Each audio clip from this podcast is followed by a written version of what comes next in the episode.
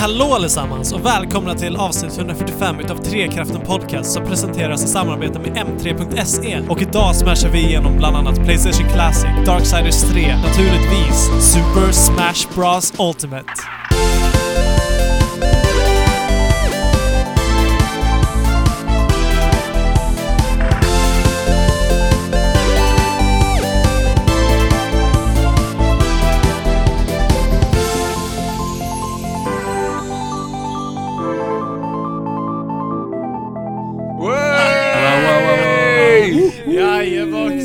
Jajebox! Jajebox! En, en, ve- en, en vecka till, en vecka till. Hur, hur är läget Alex? Jo tack Fabian, det är bara bra. Gud vad, gud vad taggad du låter idag.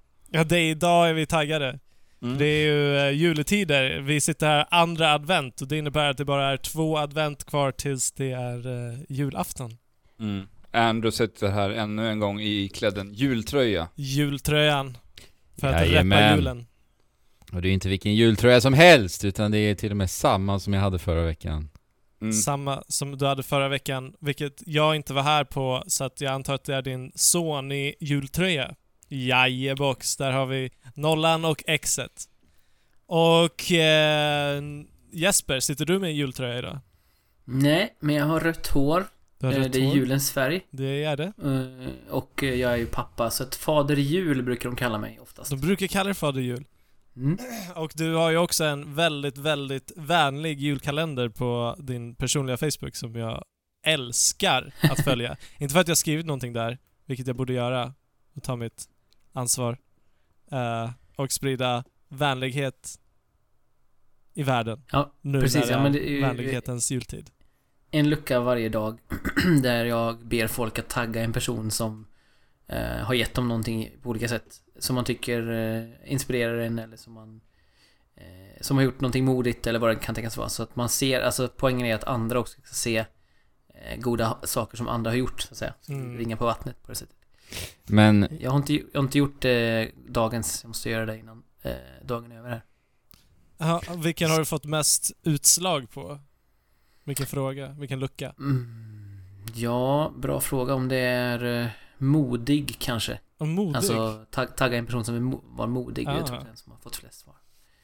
Härligt. skulle, Men, Jesper, Jesper, skulle du kunna tagga arrangören av DreamHack Winter om du själv skulle tagga någon? Ja, men en, en av dem var ju någon som har skapat något som du eh, beundrar. ja. Eh, och det får man ju säga att, eh, att jag gör. Eh, och jag vet ju vilka det är som har skapat DreamHack också. Eh, det är inte de som nuvarande i ledningen, men eh, jag känner till dem i alla fall. Så jag skulle ju praktiskt taget kunna göra det i alla fall. Ja. Eh, och eh, jag fick ju uppleva deras skapelse här, återigen, den gångna helgen. Och inte nu den här helgen vi spelar in, utan för en vecka sedan ungefär. Mhm. Eh, det här är ju då, nu ska vi säga, nu är det 2018, ja, men det här är väl typ, är det åttonde året i rad jag är där, någonting sånt. Eh, Wow. och, det är två, och det är två DreamHacks i, varje år också, så att jag är väl inne på åtminstone en 12, 12-13 stycken som jag har jobbat på nu.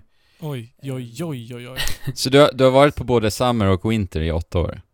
Varje år? Ja, inte, rik- inte riktigt. Men jag har väl droppat någon här och var. Men nästan så att säga att det är en 12-13 stycken i alla fall. Ehm, Så du ruttig är- på DreamHack? Ja, det måste jag säga att jag är. Och jag, det, det är ju fortfarande lika roligt. Det är det som är konstigt. Jag trött, alltså det är klart, lite tröttare nu är man väl på ljud och, eh, och vimmel liksom. Mm. Eh, Men det är fortfarande den här lite magiska känslan när man är där eftersom att det är så få ställen i Sverige, eller inget ytterligare ställe i Sverige egentligen, förutom möjligtvis Comic Con, där eh, det är sån spelkultur, Nej. vibb överallt och alla är där för att man älskar spel på, på ett eller annat sätt. Ja, men det måste vara Sveriges största event för spel Ja, överhuvudtaget. Precis, jo men det är väl mellan, ja det är väl 40-50 tusen någonstans Ja. eh, som deltar på olika sätt. Antingen om man lanar eller som besökare eller som eh, expo eh, eller sådär.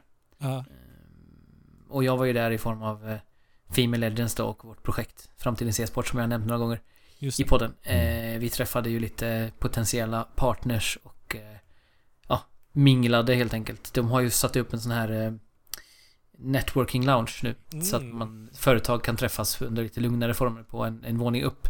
Okej. Ehm, Så, för det är ju mer och mer business, eller mer och mer, det har varit hur många år nu, men det blir liksom mer och mer fokuserat på det.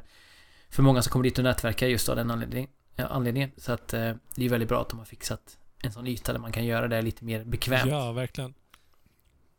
Men Eh, eh, och- hur står det här sig från andra år då? Du måste ju ha sett det här liksom växa upp väldigt mycket under de här tio åren. Ja, e-sporten har ju liksom gått från obefintlig, höll jag på att säga, till eh, liksom maxad. Ehm, och nu rullar det väl på ganska mycket eh, på det, i det avseendet, men de fokuserar ju mer och mer på community-bitar som eh, speedrunning, eh, indies Jaha. fa- och så. Det fanns ju en indie länga nu med en, sex, sju företag som stod och representerade sina spel. Eh, vilket var väldigt kul. Och sen eh, så hade vi själva ansvar för en yta där yngre barn och deras föräldrar kunde komma och hänga. Det var ganska lugnt. Mm. Eh, och det stod, var det 12 datorer vi hade, 16 datorer vi hade. Mm. Ehm, och där man kunde spela allt från Fortnite till eh, Rocket League och alla möjliga eh, spel. Och det var egentligen en advokatfirma som har satt upp den för att liksom komma in lite i e-sporten. De har aldrig jobbat med e-sport tidigare och de ville liksom hitta en yta där det kunde vara lite, erbjuda något lite annat eh, på DreamHack. Så där hade vi ju den boken jag skrev under förra projektet som vi pratade lite om. Mm. Föräldrar och e-sport. Den gick ju åt väldigt bra där. Eh, så det var kul. Ja, gött. Härligt.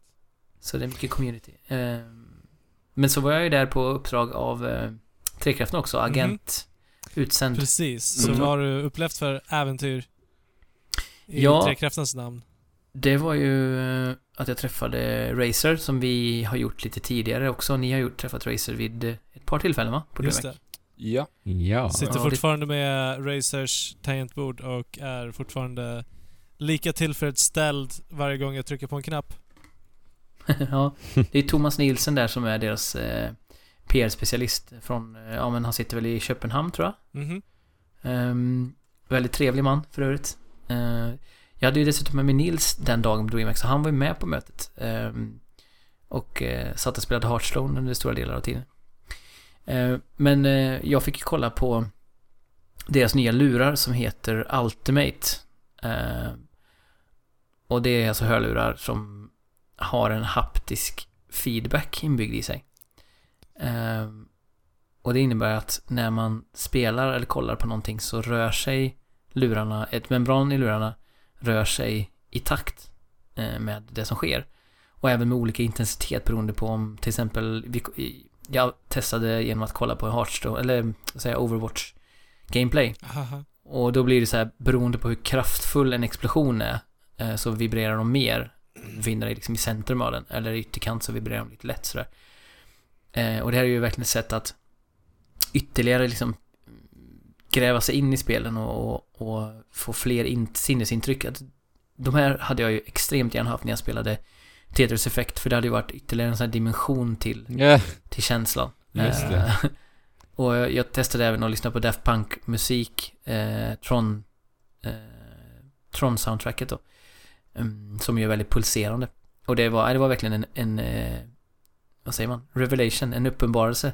Hur mycket, vi har pratat ljud i förra avsnittet och hur mycket ljudets känsla, alltså den fysiska känslan av ljud, också gjorde för, för eh, upplevelsen. Så att jag är så här.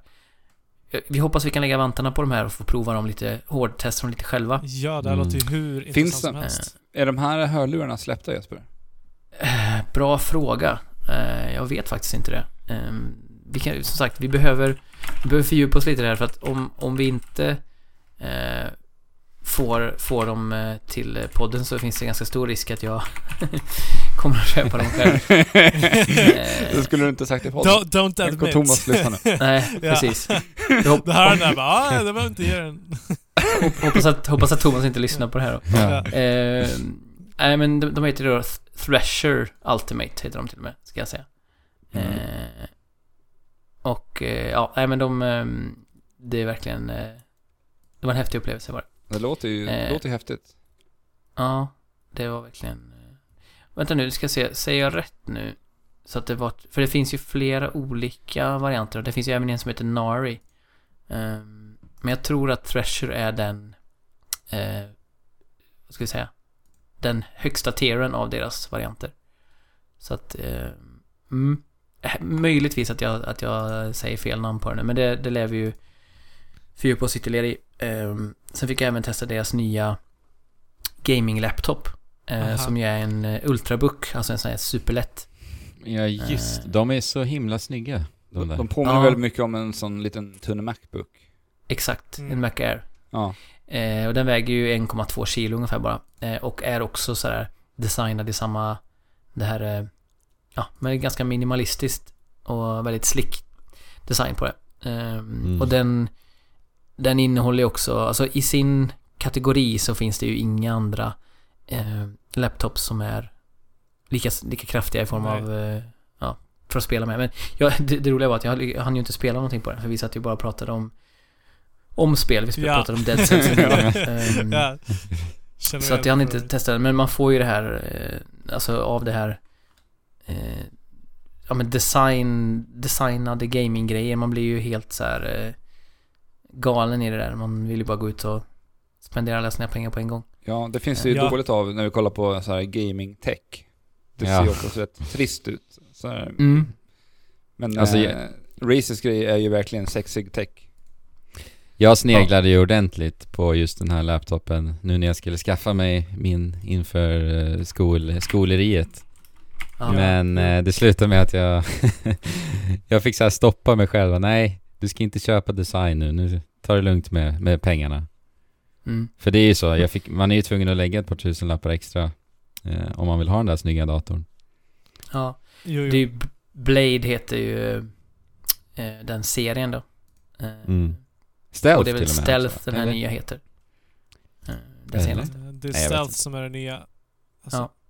Som Ja, går för precis. 20 000. Riksdagen. Ja, precis. Och det, den eh, klarar ju kanske inte de allra, allra senaste på Ultra, men eh, det mesta på High åtminstone och eh, något år gamla spel på Ultra. Så att, och då väger den ju ingenting liksom, så att det är ju Ja, det, är är ju, riktigt lyx. det är ju riktigt imponerande alltså. Ja, Så att, eh, Använder de sig av uh, Nvidias grafikkort? uh, Jag tror Jag- att de gör det faktiskt. jag är så dålig på tech egentligen, det är det som är det intressanta. Jag blir ju mest eh, jag blir mest indragen i, i designen och i liksom funktionen jag testar eh, medan eh, detaljerna i är väldigt dålig på. Ja, alltså fa- ju- Faktiskt ganska ointresserad av faktiskt om jag ska vara ärlig också men Det är ju vad man upplever som är det som spelar roll. Eh, såklart. Nej men ehm, jag har väl aldrig haft någon riktig relation till Racers grejer. Jag har eh, ett Razer tangentbord eh, som jag använder men det är inte ett av deras high-end eh, grejer. Det har jag fått av någon tror jag. Eh, men nu har jag verkligen efter det här eh, mötet så fick jag verkligen känsla av eh, de, är ganska, dels är det ju väldesignat och sen är det ganska kul för de testar ju ganska mycket grejer. Alltså det är rätt så mycket så här, ja men det här, den här grejen provar vi. Se om den funkar eller inte. Kul med lite experimentell lusta också. Ja, Som, man, det som, som, det här med, ja, som det här med lurarna. Nu är inte det unikt men just att man faktiskt hittar nya sätt att stärka spelupplevelsen på. Bland annat har de sin Synapse eh, add-on. Som man kan koppla till exempel Philips Hue till. Ja, just det, med eh, de här lamporna som blinkar i takt till eh, spelarna. Ja, Exakt. alltså de, de är ju väldigt mycket så. Att, och också att du kan eh, skräddarsy effekter och ljus till, till ditt hjärtas behag. Jo, men var det inte år som Razer på CES-mässan visade upp den här laptopen som hade tre skärmar? En det laptop var också- som hade tre skärmar. Jag känner igen det det? väldigt svagt. Jag tror att det var i början på det här året, för de gjorde en sån här prototyptest-grej där man liksom bara skulle kunna fälla in de här skärmarna på ett väldigt smidigt sätt och fälla ihop laptopen och vips så har du en laptop med tre skärmar. Ja, det, det ringer någon klocka men jag kommer inte riktigt ihåg.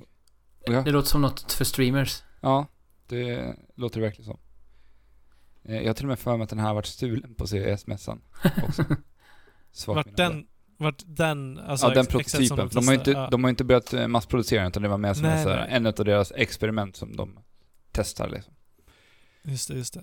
Ser i alla fall superhäftigt ut, såklart. Ja, nej, men det, det var det var det som jag gjorde på DreamHack i för tre- Trekraftens räkning. Sen råkade jag snubbla in på någon ganska bisarr Nintendo-fest som låg liksom i utkanten av Jönköping där man eh, tävlade i Mario Kart och hade öppen bar och det var 18 plus så det var väldigt så här, ja, är det här en feberdröm eller är det på riktigt? Men det, det, var, det, var, det var härligt. Och så sprang jag in i um, Sunlight Rocker också, alltså en av Discord, vars kära Discord-medlemmar och lyssnare tror jag. Eh, på, på mässan som just stod där och sålde dina t-shirtar bland annat och honom har ni ju haft som gäst vid två tillfällen i podden tror jag, eller hur? Nej, Ja, ett, Eh, för det- Ett tillfälle. Mm. Ah, Okej, Ja. mm, för det är även han som producerar tillbaka till nästtiden, visst är det så? Ja, ja, Exakt. ja. yes. Ja, det är klart. Han har fräscha t-shirts. Precis, men vad, nu har jag pratat väldigt mycket om vad jag gjorde här eh, gångna tiden. Vad, vad har ni gjort för något? vad, vad har vi gjort? Jag har mest bara längtat efter Super Smash Bros och börjat spela Super Smash Bros. Nu när det äntligen kom. Så du har bara längtat i två veckor? Mm, Ja, eller fyra veckor. Ja, jag har inte varit med på fyra Ja, veckor. just det. Fyra veckor. Eh, ja, alltså jag har spelat lite Surviving Mars och fortsatt spela Taiko sedan förra gången.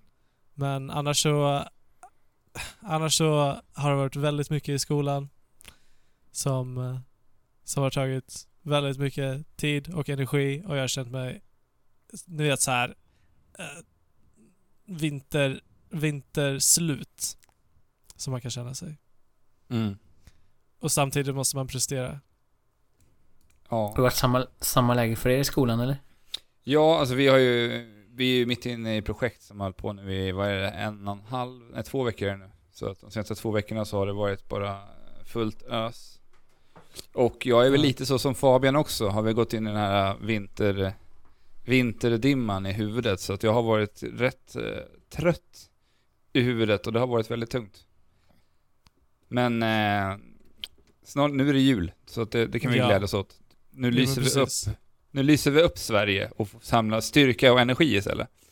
Och, eh, men det har jag också spelat massor av spel, för vi har så mycket spel att prata om i det här avsnittet. Ja.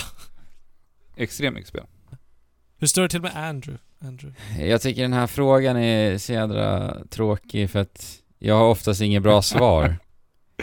Det är så här, Nej. ja, det rullar på liksom. Ja men vad har du spelat? Ja men det, ska vi, okej, har ska vi hoppa in i vad vi har spelat? Eller vad då? Ja. Ja, då gör vi Ja, det. Let's, let's go. Vad vi spelar, i spelvärlden händer ju saker, men i mitt liv, det är så här. Om jag har något, om jag har något att, de, om jag har något att dela med mig av, då tar jag gärna upp det, men annars det rullar Då är det det första du säger i avsnittet. Ja men exakt, någonting. exakt, exakt. Ehm, ja men jag har ju spelat, jag har ju klarat av uh, Pokémon eh, Let's Go Pikachu i alla fall. Ooh. Som jag pratade om eh, väldigt länge förra veckan. Det var ett roligt samtal. Och Jesper, du vart lite sugen på spelet till och med. Mm, jag ska...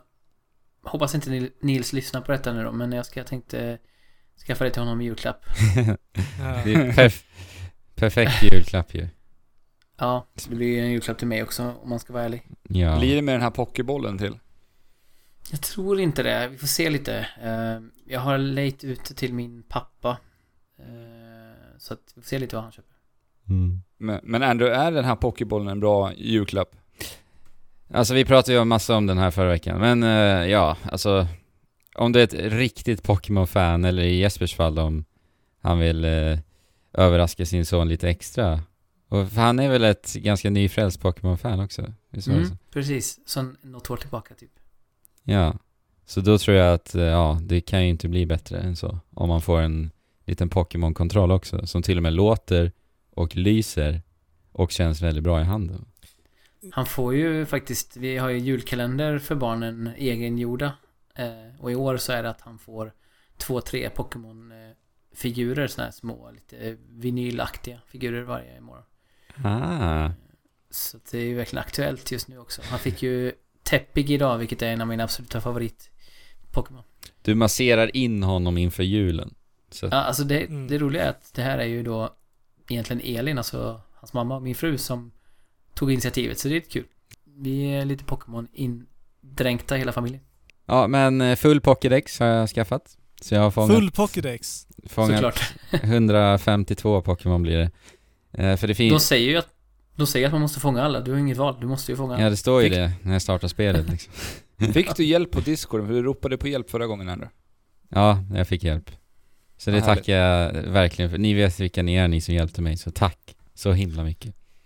Ehm, men, samlandet, det är större fokus på samlandet, samlandet i det här spelet har jag förstått. Och det är liksom lättare därför att också att få alla 150? Eh, alltså jag skulle inte säga att det är ett större fokus, för det är väl ändå alltid fokuset i Pokémon. Jo. Men det är ju som jag sa åtaliga gånger förra veckan väldigt mycket mer strömlinjeformat. Och det gör ju att eh, det i sin tur blir lite mer behagligt att faktiskt göra det, om man säger så. Mm. Eh, sen spelade jag tillsammans med sambon och vi hade jättemysigt. Eh, och vi båda var väldigt så här bestämda på att vi faktiskt skulle då fylla hela pokédexen. Så det var jätteroligt. Ehm, men Vilken var ja, den sista ni fångade? vad sa du? Vilken var den sista ni fångade? Det var en eh, Kangaskhan tror jag. Ja, det var det. Mhm. Det är en sån här som eh, sällsynt Pokémon som bara kommer upp på, ja, med en procents intervall och allt vad det är va. Ja, okej. Men hur fick du Mew? Pokébollen. Pokéboll? Man får Pokéboll? Ja, okej. Mm. Just det. Så det var lite tur att eh, Bergsala var så snäll och skickade den till mig. Skickade den till oss. Så att man är tvungen att köpa bollen för att få Mew? Eller sen så kan ju byta med andra såklart för att fylla Ja, precis. Exakt. Right, Ja. right, right. Nej men alltså mysspel verkligen och eh, någonting som jag tycker om väldigt mycket med Pokémon-spelen det är ju faktiskt dialogerna.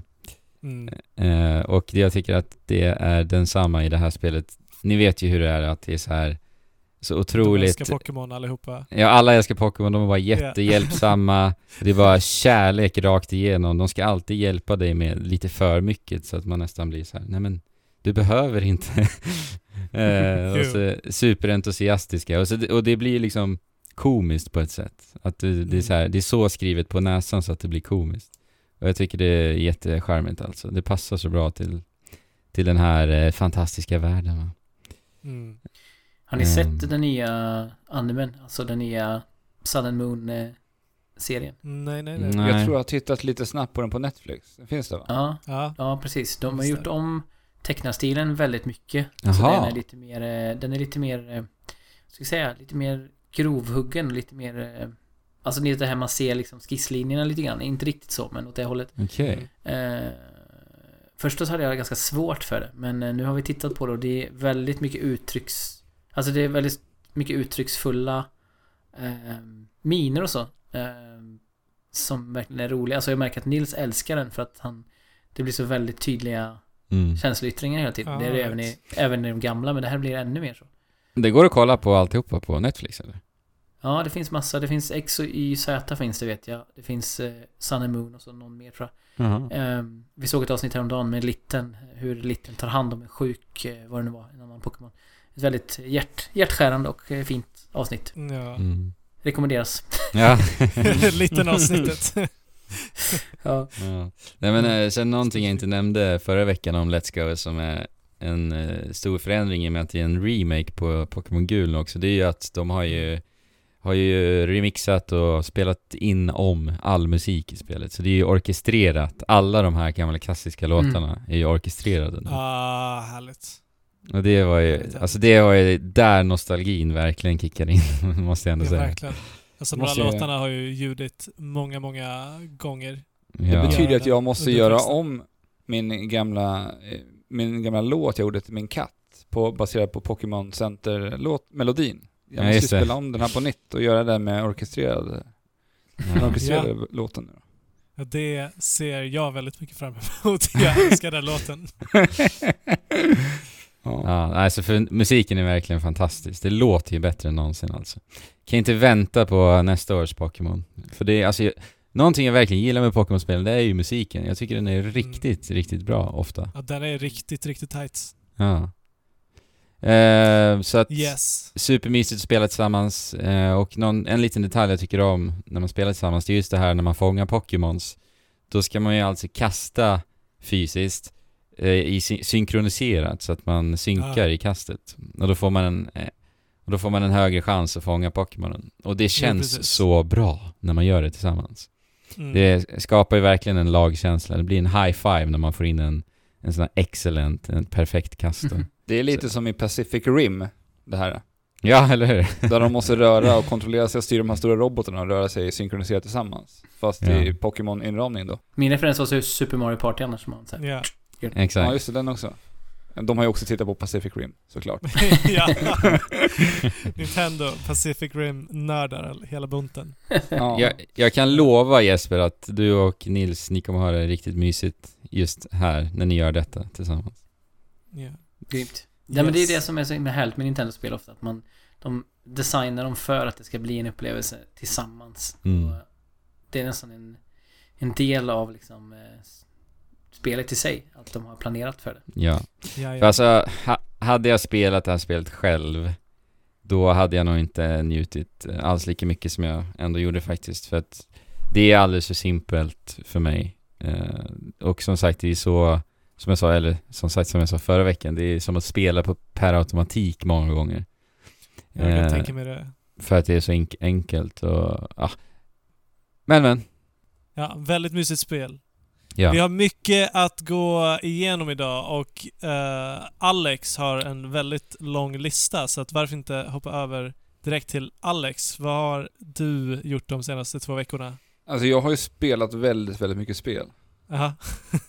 Som? Eh, ja, alltså vi kan ju börja med, eh, med Playstation Classic. Vi fick ju en Playstation Ja. Classic skickad till oss. Och det är ju den här lilla Mm. Sonys eh, försök att la- återlansera sin gamla Playstation. Där de har då förinstallerat 20 klassiska Playstation-titlar som då enligt 20 Sony ska vara de bland de bästa. Ja, håller du med om det? Eh, nej, det gör jag ju inte. Och jag tror att det är många som inte håller med om det. Och det var väl den, den största besvikelsen med det här. För att när jag väl fick hem det här paketet och öppnade det, jag mådde så gott när jag öppnade och ser den här förpackningen. Hur de Ja. har designat förpackningen och den påminner liksom om den gamla designen. Precis som Nintendo gjorde med sin Super NES Mini och NES Mini. Så var det så här, Precis. för, jag, jag reste ju tillbaka i tiden en liten stund. Och vart ju alldeles super nostalgisk. En, en liten stund, men vad hände sen då? Ja, men sen så får jag igång det här. Och Ja, problemet med att göra de här spelarna idag, eller spela de här spelarna idag, är ju att många är ju tidiga 3D-spel där det är väldigt så här poly, polygongrafiken och det är, det är, det är så mycket, det är så svårt att ta sig till de här spelarna idag. På många sätt. ja det, Mm. ja verkligen. Alltså det både med så här bilduppdateringen och sen så den här jätteplottriga grafiken. Det, det kan vara charmigt att titta på i korta stunder, men att verkligen så här sitta och spela längre spelsessioner när det också rullar riktigt dåligt, vissa av de här spelen. Mm. För att den här emuleringen på, på Playstation Classic är inte helt klockren heller. Och det känns Okej. väldigt tydligt. Ja, det är en open source emulator till och med ju. Aha, har de bara, har de bara snatchat en emulator från Ja. eh, internet? Så att det här skulle man lika gärna kunna göra lika bra på en Raspberry Pi. Ja, Ja. Men, så, men så är det ju såklart. Om inte jo, bättre. jo, men, men ja, alltså troligen bättre också, men, eh, Ja. men eh, vad... De måste erbjuda någonting extra utöver det, liksom en, ett härligt UI eller en liksom känsla. Det, det är ju inte i närheten av lika charmigt och mysigt UI som vi fick se i NES Mini och SNES Mini. Det är ju Ja. ett ganska så identitetslöst och platt tycker jag. Det är så här, jag vet inte. De använde ju designen ifrån när du gick in i, eh, vad heter det? Minneskortet. Minneskortet, precis. Eh, på Playstation 1. Ah, ja. Men det ser Det ju inte- groteskt ut till att börja med. Ja, Eh, och sen så är det ju, det är ingen menymusik heller, visst var det så? Det, är Nej, bara, det är nog ingenting. det känns bara jätteopersonligt, tycker jag. Det gör det verkligen. Men den här stunden innan jag kopplade in det var ju underbart. Bara få Okej. känna på de här gamla, gamla kontrollerna. För det, Mm. det ska ju säga sig att det är de första kontrollerna, inte den som, alltså innan DualShock var en grej, så hade de ju de här kontrollerna utan ana, de här två analogspakarna. Och det är ju de precis. kontrollerna som vi får när vi köper en, köper en eh, Playstation Classic. Mm. Mm. Och de har man inte klämt på på eh, en herrans massa år. Nej. Nej, och det är ju det är mysigt och nostalgiskt kan jag tänka mig. Ja, men, men det, det dumma med det här är ju att det är så mycket andra spel som går förlorade. Alltså som jag och Andrew pratade om, vi satt på bussen hem från skolan, som vi då gör varje dag, Mm. pratar om spel oftast. Och så pratade, kom, ramlade vi över det här, när vi satt och pratade just om Playstation Classic, bara, men Ape Escape är ju en sån här klassi- Ja, Playstation Precis. klassiker. Mm. Det hade ju varit ett sånt himla perfekt spel att ha på det här, men då hade vi behövt ha de där analogspakarna. Är det Mm. därför de inte släpper det? Ja. För att man behöver analogspaken? Det går inte att spela. Så, Ja, det är ju lite miss, det är ju väldigt missat. För att alltså, jag sitter och tittar på listan och mm. jag menar, Jumping Flash. Mm. Tycker du det, är det ett roligt spel att spela? Eh, nej, jag tycker inte att det är jätteroligt att spela idag. Det är ett jätte... Det är ju första personspel dessutom. Ja, vilket jo, gör det jättesvårt det att ut. spela. För att du måste liksom... Du, du har ingen kontroll över kameran. På samma sätt som vi har i moderna spel. Nej, Med, med två analogspakar. Det blir Nej. jättesvårt. det är verkligen så här. Det här är ett tidigt eh, exempel på 3D-spel. S- eh, och det, det är väldigt uppenbart att de inte hade någon aning om hur man skulle tackla ett 3D-spel. Nej. Det, det, det är exakt så. Men, och jag tycker, eh, det, jag tycker det är så synd, för det här, det, min, min bild jag har av mitt gamla Playstation med Playstation-tid, jag har ju väldigt mycket fina minnen från den tiden. Mm. Alla spel jag spelade då. Men det här förstör mycket av mina gamla minnen känner jag. Alltså jag har så Ja. mycket goda, alltså så här, massvis av fina spel. För det bästa med Playstation Classic för mig hittills, det har varit Rayman, Mm. Mr. Driller och Super Puzzle Fighter, som alla är 2D-spel. Ja. Och det enda vi får i plattformsspelsväg, det är väl Rayman? Ja, det är Jag bara menar- Rayman här. Var det Croc, var det Klonoa, var det Spy- Spyro, var det Crash och Ape Escape? Ja men Ja. precis. Ja, det finns hur mycket Och- som helst. Pandemonium. Och Symphony, Symphony of the Night. Ja. Hallå? Ja, vad det, det är också sjukt. Var, vart är Symphony of the Night? Det är väl för att de har gett ut den här Ja, remaken nu med såklart. Symphony of the Night och Rondo of Blood ganska nyligen. Och det är väl samma sak med, eh, med Spyro. Crash misstänker jag. Ja. Jo, jo, jo. Spyro också. Ja, men alltså det, då är det bara en väldigt dålig, ett dåligt tillfälle att släppa P, Mm. Det, PS det känns ju mer som en cynisk eh, cash grab om man jämför med eh, Nintendos grejer. Även om det också såklart är eh, väldigt mycket så här bara borra sig in i människors... Eh, nostalgi, nostalgi, men- självklart. men det är i alla fall väl utfört. Mm. Eh, Ja, där, Skillnad från här verkar man ju ha Ja, skurit ju- bort en massa saker. Just också att det, det, kän, det känns bara så framstressat för att ja, kränga För- de här till julhandeln. julhandeln. mm, ja, precis. Och, men alltså, sen så lämnar ju både SNES Mini och NES Mini spel att önska. Såklart. Det är inte perfekta minikonsoler också, men Men det är en stor skillnad, tycker jag. det är stor skillnad. Jag tycker bara att det skickar ut så himla mycket fel signaler det här också, att de tar bort de här absolut största titlarna från Playstation. Att det inte, alltså en sån, sån spelserie som Medieval inte heller är där. Det ska ju också få en remake och det, är- det är väl Mm. mycket, det är väl säkert så som du säger Jesper? Ja. Att de tar bort de här spelarna för att de har remakes eller att de ska släppas, de här spelarna. Ja men, ja men alltså en Playstation Classic ska ju representera det bästa av vad Playstation Ja. var. Ja, det Det är så här, det blir ju inte så. Nej. Men då kanske egentligen Playstation 2 Classic är det som ska längta Oh, efter. För det finns alltså- ju ännu fler eh, klassiska Ja. spel och dessutom 3Dn betydligt längre eh, utvecklad. Ja. Ja, alltså Plays- Playstation 2 kan ju vara en av de liksom de konsoler, den konsol som har flest bra spel. Kanske. Mm. Jag vet inte. Mm. Jag Men vet jag- inte om det stämmer. Men jag tyck- det har jag- sjukt många bra spel. Men grejen är, om de, om, de, om de behandlar Playstation 2 Classic på samma sätt som de, de behandlar det här, så finns det risk för att det bara blir liksom inte bra spel till det heller. Inte de bästa i alla fall. Mm.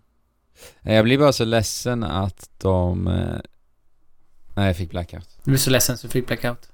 Ja. Mm. Men det är, det är sorgligt alltså. Alltså, det, det kan ju Tycker hända. Att man blir så ledsen att det bara svartnar allting. Men för mig, för mig var det så här. Playstation Classic kommer, mysigt, kollar på listan. Nej, kommer aldrig skaffa det. Nu kommer jag på. Jag blir så ledsen att de inte tar tillfället i akt att ge oss de här gamla klassikerna i det bästa möjliga skicket. Alltså för att det skulle de ju kunna göra nu. De skulle kunna Ja. till och med kunna piffa till dem så de rullar bättre, så de spelas bättre. Och sen såklart så ska de ju inte kännas drastiskt annorlunda för då skulle de få bakslag där också av fans såklart. Men jag menar, det ska ändå kännas och funka att spela idag tycker jag. Mm. Ja. Oh well. Jag, har ju, jag har ju spelat ett spel som också borde vara med på den här konsolen. Och Vilket är det? Eh, Katamari Reroll. Ja. Eh, fast det är kanske... Är det PS2? ja det är det nog. Det är nog PS2. Då är det för mycket krävt. Då är det för mycket krävt av mig. Ja. Ja. Ja, det, Ja, ja. Men om det hade kommit en föregångare då, eller om det släpptes på vi är nu i en alternativ tid där Katamari släpptes på Playstation. Ja, precis. Det, Katamari det finns, reroll. Ja, det finns ju faktiskt eh, i credits på ett Katamari-spel, kommer inte ihåg vilket, jag har spelat alldeles, alldeles för många men det har jag inte alls, men jag har spelat alla typ.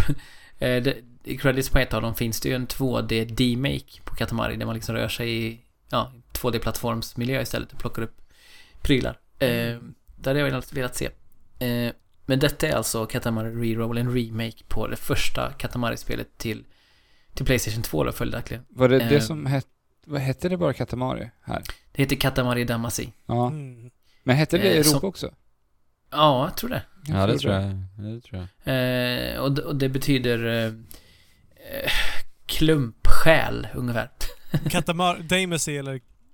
Ja, katamari betyder ju klump Okej. och damasi betyder själ tror jag. Okej. Eh, så det, det betyder liksom, ja men saker samlade i en klump. Och Ja, makes att sense. det på något sätt är en själ. Ja, det är ju någon slags japansk, japansk eh, liksom, det är så mycket känsla i det japanska språket som är svårt att översätta ibland Mm. till svenska. Men eh, det här är ju också ett, en av mina absoluta favoritspelserier. Som sagt, jag har spelat i princip allt som har släppts. Till och med eh, de här Idol, alltså det finns ett Idol-spel till iOS eh, som inte är speciellt bra. Så, och även alla typ PSP-varianter och, och mobil. Det finns ju även ett mobilspel som är lite mer regelrätt. Där Ja. man rör sig i något slags crash eh, format inåt i skärmen. Spelade du Nobi Nobi Boy också? Jag har faktiskt inte gjort det. Eh, jag har tittat på det många gånger. Det var, Tänkte ett, att jag borde med. det var ett märkligt spel. Ja men och det är precis det som är så bra med Katamari. Alltså, Jag älskar ju- märkligt. ja exakt, jag älskar ju märkligheter i, i Ja. spel och my- mycket av det kommer ju från Japan förstås. Och det här spelet gav ju det väldigt tidigt. Alltså det här var ju ett spel som kom tidigt från Japan som ingen i Europa hade liksom upplevt riktigt den här Nej. typen av, den här nivån av knäpphet i ett spel. För det är liksom, man har ju skruvat upp de mätarna till max på alla sätt och vis. För premissen för spelet är ju att man är eh, prinsen av universum. Mm. Eh, man är liten, oansenlig, ödmjuk figur med gröna kläder, ser ut lite som Tingle. Ehm, Ja.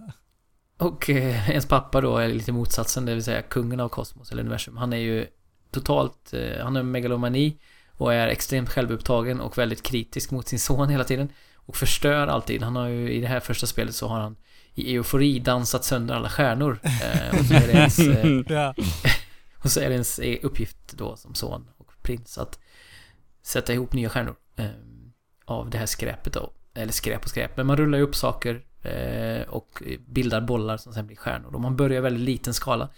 Eh, man rullar upp eh, gem, små eh, godisbitar och, allt vad det kan vara. Ja. Och sen till slut, i slutet av varje spel så För varje bana du kommer vidare så rullar du upp större och större saker. Du börjar lite större varje gång.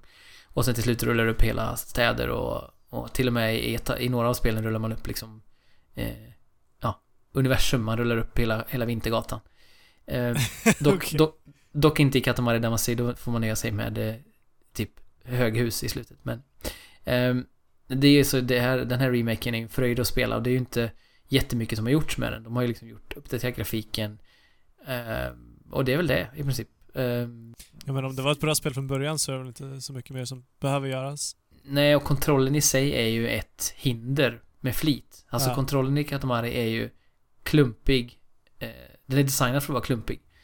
Eh, svårighetsgraden ligger ju i att bemästra kontrollerna, för det är en bångstyrig boll man ska styra och Mm. det är ju Prinsen är ju mycket mindre än bollen så det är liksom meningen att det ska kännas som att du själv rullar runt en liksom enormt stor badboll där det fäster massa grejer på hela tiden. Det är klart att det skulle vara klumpigt liksom. Mm. Ehm, och det är ju en detalj som jag verkligen tycker om också från de tidigare Katamari-spelen är att bollen blir ju asymmetrisk när du Ja, plockar upp saker. Att precis. om du plockar upp en, en kratta liksom så kommer du rulla helt knäppt.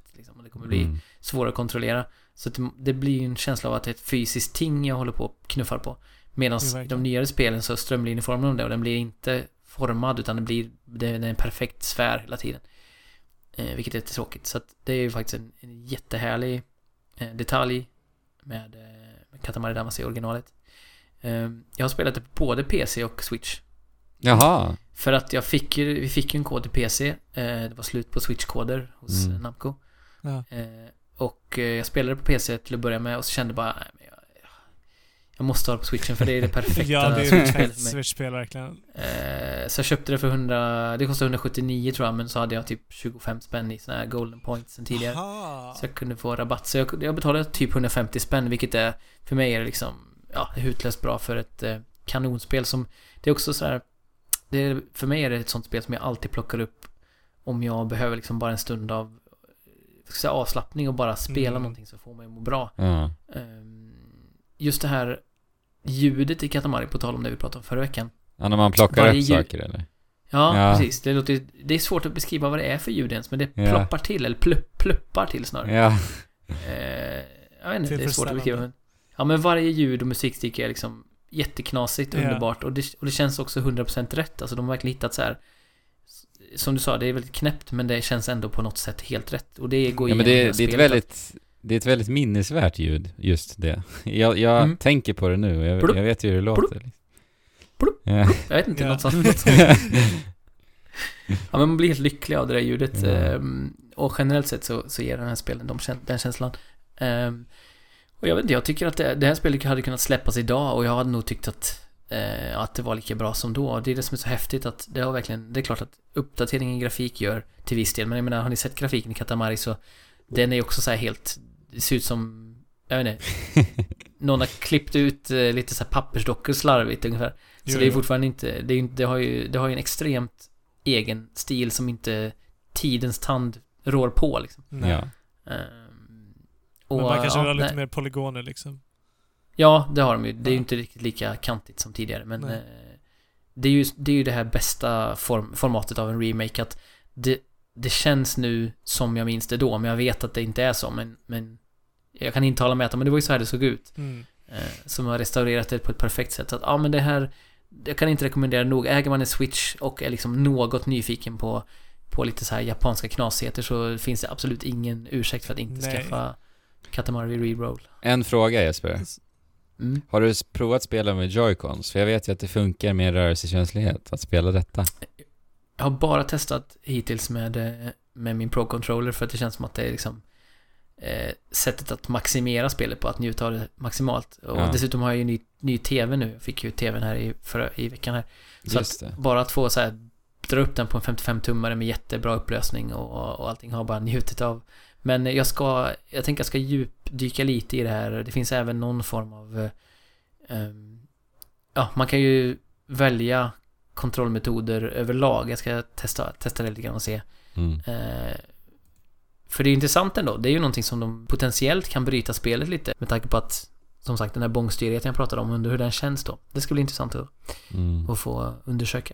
Häftigt. Det, det kostar hund, hund, vad sa du, 250 spänn? Nej, 170 eller 179. 170 spänn. Eh, det kan vara de bästa 170 spännen ni ni spenderar Ja. i år. Alltså det, det, det är ju verkligen... Jag trodde att det skulle vara i alla fall halvprisspel, men det här är ju kvartsprisspel. Ja, och det är ju Och, ja. ett, ett underbart spel som, om ni känner den här liksom eh, vintertröttman som ni pratade om, det här är ju liksom som en ja, total eh, multivitamin-chock in i kroppen bara. Det, sätt. det här är ju liksom lycka... Lyck, destillerad lycka. Bara ja. färger överallt, härliga ljud och, och en tid Ja, för musik-. Och musik. Musik, musiken, alltså jag kan inte, jag kan inte trycka nog på musiken. Jag har lyssnat på det soundtracket så otroligt mycket och det är verkligen så här. Ja, det är massa olika genrer och, och varenda låt känns perfekt. Liksom. Mm. Alltså du har ju lite utav spelvärldens mest ikoniska ledmotiv. Precis. Det är ju helt fantastiskt. Även om det verkar vara ganska mörkt i sin framtoning så har ju ändå Darksiders 3 en herrans massa färg. Är det inte så Alex? Jo, men det, det har ändå en hel del färg. Ganska mycket varierade färger i hela spelet faktiskt. Ja. Kan du beskriva, kan du räkna upp vilka färger som är med i spelet? Eh, grönt, gult, lila, blått. Eh, vad har vi mer? Vi har rött. Och Vi har alla färger i spelet. Det är alla Helt. färger. Det är hela paletten. Ja, ja men det, det, tror jag faktiskt att det är. 10 av 10, Mm. alla färger är med. Alla färger är med i Darksiders 3. Men är de Ja. mörkare? Darksiders 3, det var ju ett spel som vi kanske inte förväntade oss att se en... eh, Vi kanske inte- man förväntar sig inte att se det här spelet för att det här var ju ett av spelen som THQ ägde. när det lades ner för, ja vad är det nu? Det är ett par år sedan nu. Mm, det, tiden går. Mm, och då var det en studio som heter Vigil, eh, Vigil Games som låg bakom det här spelet.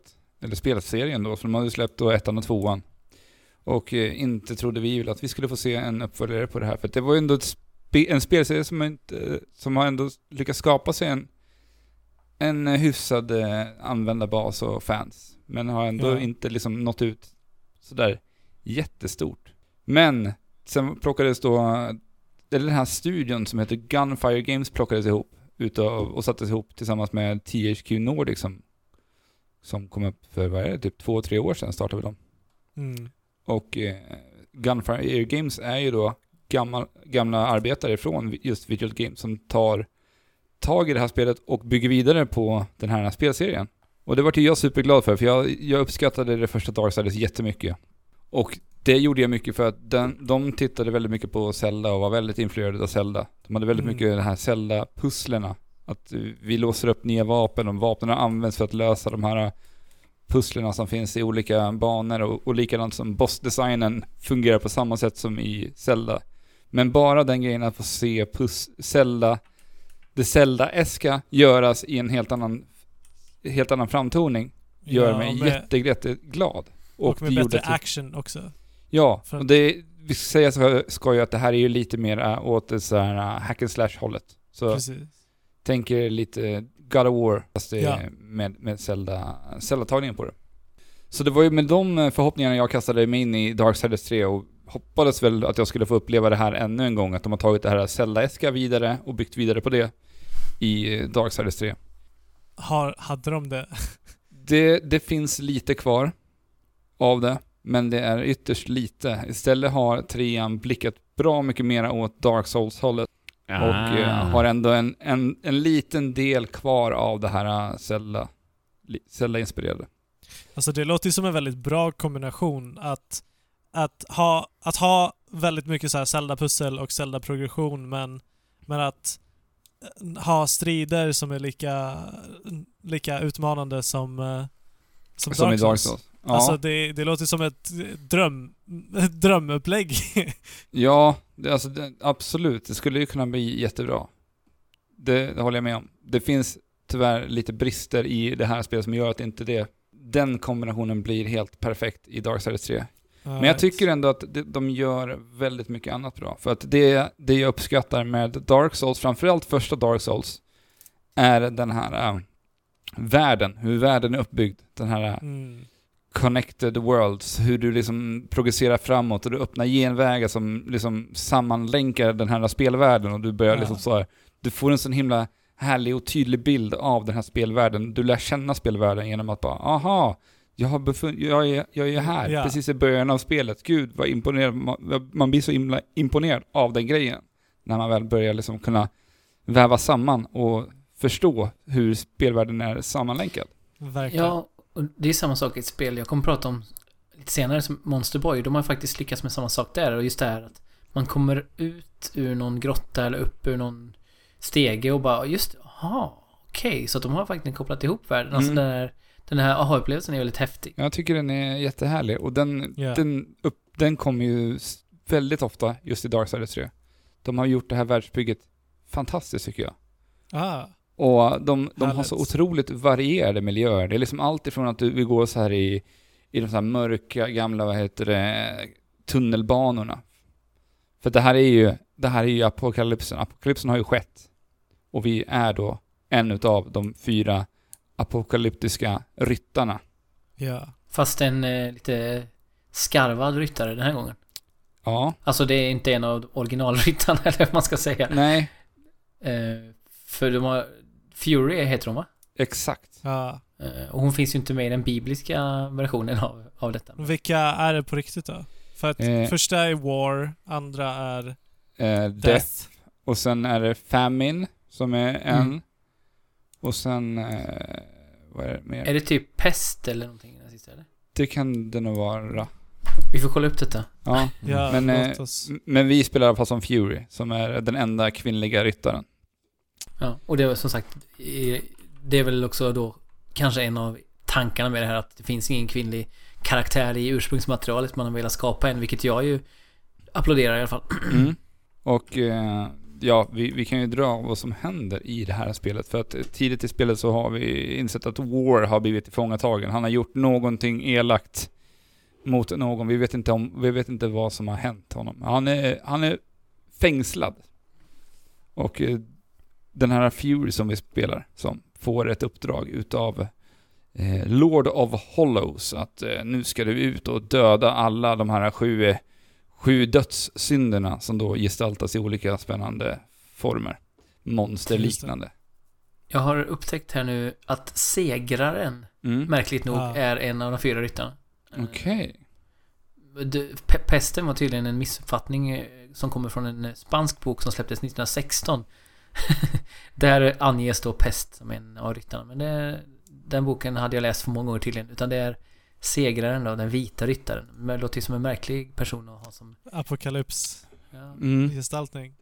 Märkligt. Men så är det, Uppenbarelseboken 6.2 om ni vill eh, slå upp bibeln och. Great. Ja. ja men så det är vårt mål i det här spelet, att vi ska ju, vi- ska ju eh, förinta de här sju dödssynderna. Och eh, det, det är ju det vi gör egentligen med genom hela spelet. Vi tar oss igenom de här platserna från A till B, öppnar genvägar, får nya förmågor i form av det de kallar för hollows. Och det är väl där egentligen den delen kommer in, det här Zelda-eska. Här får vi nya förmågor som gör att vi kan lösa pussel som tar oss vidare.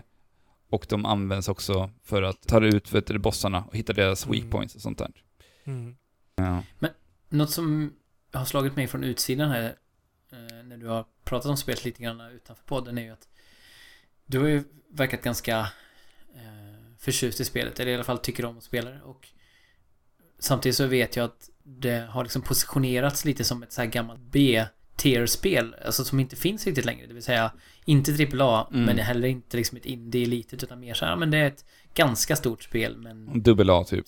Ja, precis. Och det är ju en genre som är ganska härlig på ett sätt för det är så här lite anspråkslöst många gånger. Men, men eh, jag har också hört väldigt mycket kritik mot Dark- Darksiders 3 just på grund av det här för att det känns som en blek kopia av sina tidigare spel.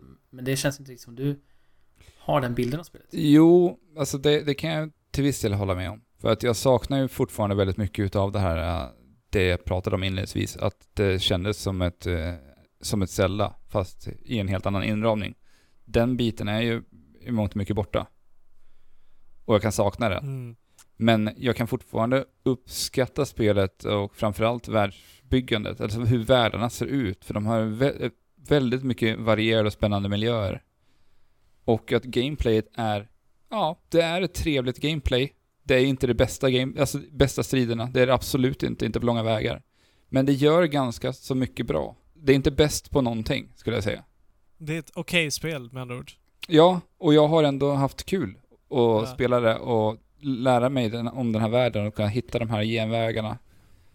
Du säger att det, det liknar Dark Souls och alltså är det mest i striderna eller är det i världsuppbyggandet bara som du sa? Eller är det eh, i stämningen? För att stämningen är väldigt stor del av Det Dark det är Souls, inte- stämningen, utan det är mera att det är väldigt utmanande strider. Gör du fel så kommer du vara väldigt utsatt i en strid. Du kommer ha lätt att förlora den striden om du inte vet vad du gör. Och det är Eh. souls och sånt som du samlar på dig också, eller? Ja, precis. Det är valuta som alla fiender droppar. Ja. som eh, du förlorar om du eh, förlorar striden. Men Alright. de är inte alls lika hårda med det här så att s- skällarna kommer alltid ligga kvar på den platsen. Aha. Oavsett om du, hur många gånger du respawnar så kommer de alltid ligga kvar. Så att det, det är inte lika mycket risk i det som det är i, eh, i Dark Souls. Men jag har också hört att striderna ska vara orättvist eller irriterande svår, svåra. Alltså Ja. här, för, första level 1 fiender skulle kunna, eller de första fienderna som du träffar kan i princip döda dig i endgame typ.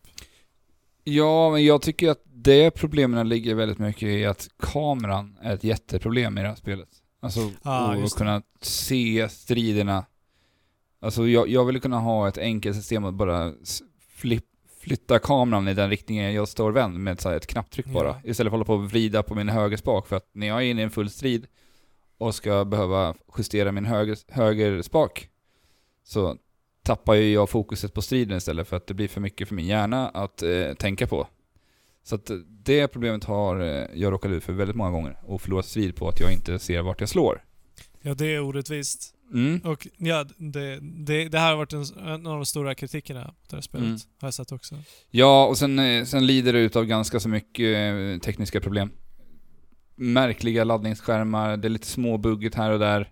Mm. Eh, framerate som droppar, tar tid att ladda in texturer många gånger. Eh, och lite sådana problem.